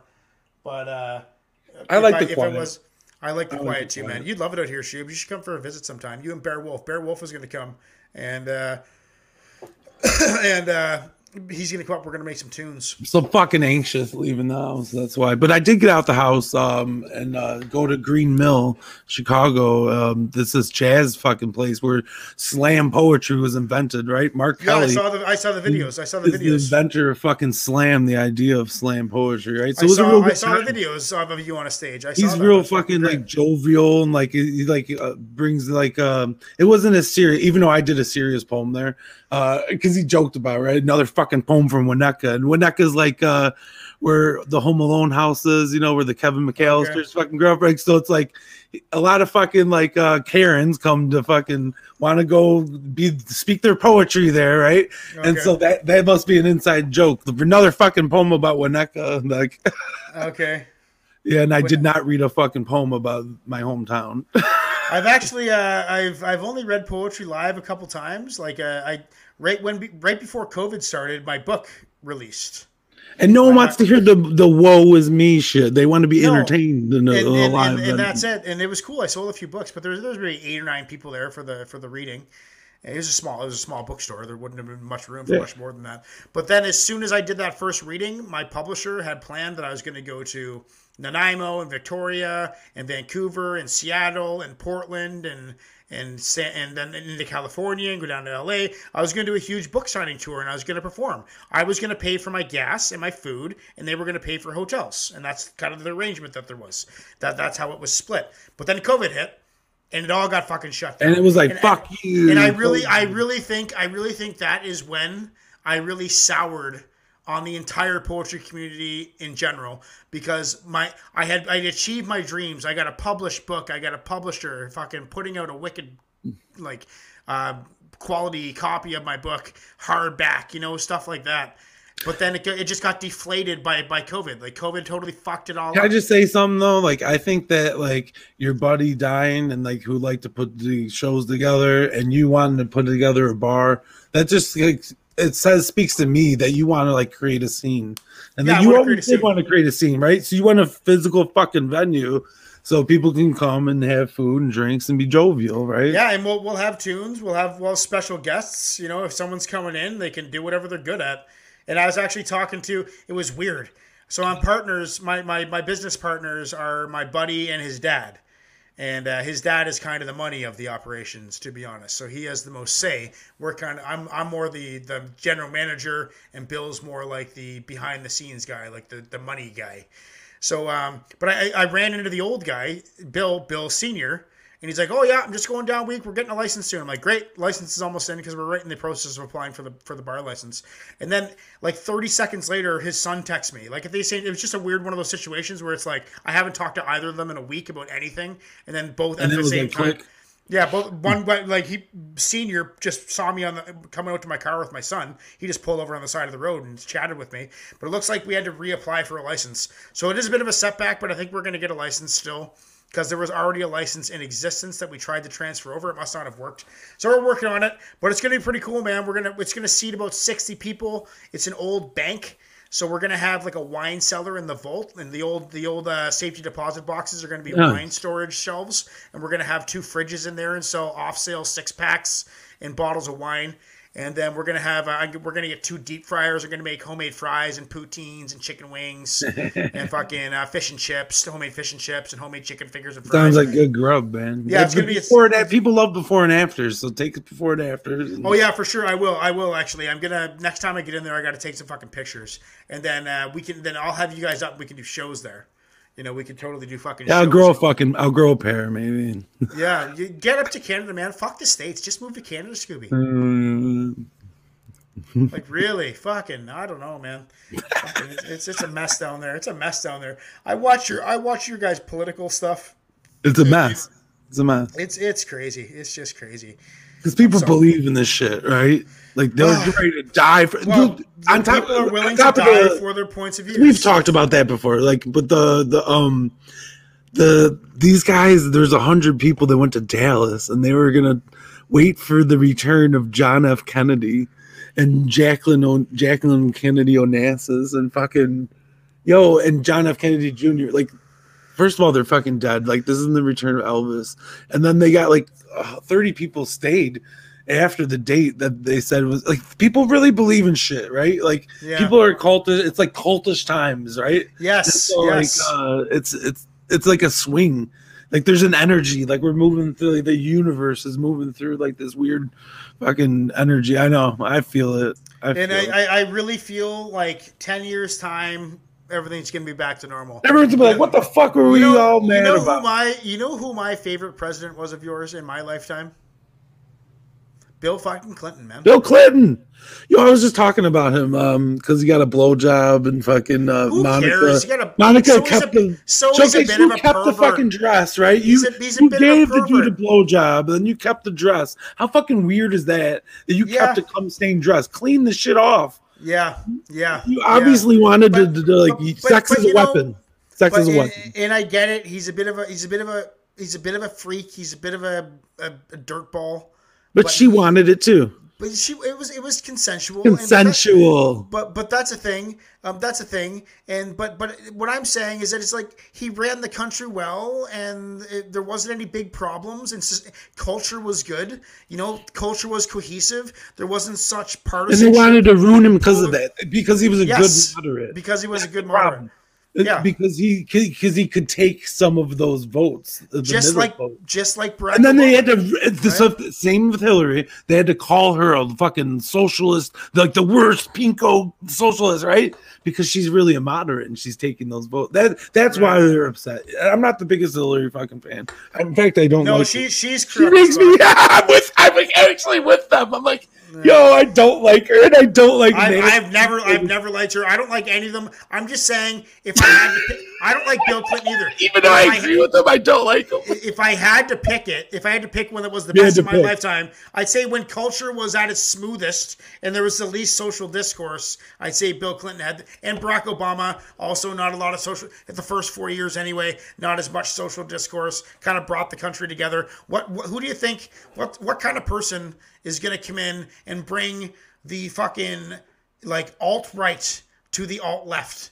Who wh- who's going to meet in the middle and bring these people together? Like, how are we going to move on in in the political climate? It's hard. It's just ridiculous to to, to predict, right? Because I would have never predicted, even when Trump was running, that he would have won, and and then I could have never predicted that uh, Barack Obama would have beat a white woman. I thought a white woman ju- would beat a black man No, for sure. I, ju- I I don't normally read the chat, but I noticed this one, and I gotta say it. Bill Clinton took tw- Matt B. Bill Clinton took 26 trips to Jeffrey Epstein's island. Yeah, you guys, you guys, you guys got the fucking Ghislaine Maxwell case going and on and, right and Trump now. Trump was like taking pictures with Bill Clinton too at the But same. but but it's it's They're in that same flight, It's, so, like- it's, it- dude, they're all they're all fucking connected. Yeah, and, it was and I weird. think I I think Weird this section. trial this trial is gonna fucking open up a lot of doors of political figures who are in on fucking if Pedi- if, if she doesn't man. kill herself and she Yeah. die, we'll see. Now, yo, it's it's fucked up, right? Um, what people do in power is fucked up. Yeah, no, it's fucked up. Don't don't like my dad said, like I said to Tim Beresford before you, don't ever give anybody power who wants it. That's why I don't trust politicians because they want the power, and that's not the kind. I think we need Nine Inch Nails. Don't tell me how power can corrupt a person. You haven't had enough to know what it's like. Yes. No, No. what I think? That's perfect, man. You know what I think we need? We need a blue collar experienced, white collar educated, uh, biracial, um, uh, fucking politician to come anarchist, uh, whatever. Uh, I think that someone the fact someone that you're and- you're hip to American politics makes me want to like just say, like the American system and the American experience is kind of like passe, right? Like countries are kind of passe. The fact that like I don't know, dude, like they're a lot of conservatives were against NATO, right? And I think NATO was a good thing, like bringing together like-minded people, right? And and like getting rid of borders, that would be a smart fucking thing. right? Sharing an economy. But look, look at that. Look what that happened to fucking England. They backed out. Yeah. They're still alive though. Yeah, I, I'm not. not the end of the I, I just I don't know the, the ins and outs of it all, but I don't know. it's crazy. But I'm but I'm glad you're surviving down there, and I'm glad that you're uh, uh, now now uh, you you do these microdosings of mushrooms, and and we talked about your cocaine addiction and that you're an addict, and that and um, now d- does this microdosing affect your ability to teach, or like how does that work? No, I haven't been teaching. Yeah, I so think- are, is that something uh, you're going to get back into? Is, so no, no, you- I'm you- taking a year off for sure. But um, yeah, I wouldn't microdose and teach at all. No, you'd have to stop that. No, no, no, no, no. no. And the, the microdosing isn't a daily thing or even a weekly thing. Sometimes um, I'll take I'll step back from it. But yo, Like, is I don't like a- like I don't have PRN, cravings of cocaine ever since I did the the hallucinogens. Uh, the had that one LSD experience. Um, I just don't crave cocaine. I'd like You know what, man? away. It's like turpentine for your fucking. it's such a smaller it's such a smaller scale but i recently gave up energy drinks i i fucking was a Dude, it's for- still an addiction, right? It's still. oh yeah and I, bad I about feel i feel so much better rush. like like even even doing this show like the fact that i haven't had caffeine in like about a week i just feel so much more in the zone and focused you know i feel so Mm. much i feel so much more like in tune with what's going on around me like so much more so much more focused i guess that's the best word for it Yeah, I mean, I drink some coffee, but that's in the morning. Yeah, no, I, I, I've had it. I've had a coffee or two, but no energy. drinks. Yeah, everyone has some But- coffee. Yeah, and I'm drinking seltzers now. I'm drinking vodka sodas. These are actually malt. I don't know if you guys have these in the states. No, I had but those. yeah, Yeah, no. seltzers. They are fantastic. They are my new drink of choice. They go down nice in the summer. Oh, and they only got like two, one gram of sugar in them, so it's good for the diabetes. yeah, real good for the diet, for the sugars. Oh Lord, he got the sugars. Yeah, I got to lose some weight, man. What are you doing to lose weight these days? We, we should Oh, do something. nothing. We should do. We should do something together to fucking uh, motivate each other. Because I, I just hate working out, man. Like I'm not trying to be the best fucking person I know, I know, dude. Yeah, um, uh, and it's real hard, like um, running and shit. It's high stress for my knees. I know. I can't run. I can't run on my knee, dude. I can't run on my knees. I know, I know. I gotta get back into shit. I don't know. It's winter though. I'm gonna get back out in the ice rinks and they get the outdoor ice rinks. But Yeah. yeah. it's hard. It's hard, man. I know I should do some daily shit, but I don't. Yeah, I'm, I'm trying to make little changes. Like I'm trying to uh, smoke less. I walk a lot. I go out and walk. Yeah, I, wa- I walk too, and I golf. It's walking's a lot more fucking exercise than you think, right? But- and but you people know what, like man? I'm just designed to be big. I barely. My my wife eats more than I do. Like uh, I and she's like 130 pounds, five foot six, right? Like she's very fit. yeah, you got a different frame. Exactly. You're Yeah, built. and here and here I am, 230 pounds, five foot nine, and unless I drastically change my behavior in one way, strictly like with no with no with no swaying from how I'm doing it, I I will not lose weight. I will I will sit at 230 pounds no matter what I do. I can't lose weight. I, no matter what I eat, it doesn't happen. I have to exercise. So like in the summer, I'll lose 10 pounds. I'll go down to 220. And well, I I'll- think you already did something to change it, right? You've changed something that you take in, like your your your nutrition, right? You've changed the energy drink, so that's a That's key gonna that's gonna It's I gonna think that's gonna help. You you keep doing the same shit over and over, and I I, I Yeah. think that's really cool that you like you kind of left Instagram because like I can see after a year of being on Instagram, like it, it and we've talked about this before too. Like it, it obviously it like it fucking controls your mind. It's like a way it of affects me. It affects me too much. it does. It, it does, does that to everyone, whether or not they. But that's fucking- why I'm so happy. Like Paradigm Dream Space is watching right now. He's he's he's a member. You're a member. We got this new we got this new private community where you, dude you can post pictures. You can post you can post an eight thousand word essay if you, if you wanted to. You can post poems. You can post whatever the fuck you want, and it's a private place. Yeah, and I have been we can- working on a longer form um something too, and that's is that's- long, that's and you should put it in there. Instagram, yeah, once you get like this There's a big, cap. There's a caption. There, there's a page limit. There's a caption limit, and so so everybody should go. If you're still watching right now, there's seven people watching right now. Uh, if you're if you're still watching, go to www.uncensoredliterature.com. Make an account. I just changed the way to make an account. It's very easy. The homepage. Sign up. Log into the community page. And you will see a form where you can post anything you like. We got we already got about 22 members. Yes, Paradigm Dream Space has oh, so you can posted. post videos and shit too. Um, I'm not sure about videos, but gifs, Pictures. pictures. I'm not sure about maybe maybe picture. If you can down do a picture, I bet you can do a video. Yeah, you never know until you try. I'm sure you can. Try it out. Get posting. You haven't posted anything yet.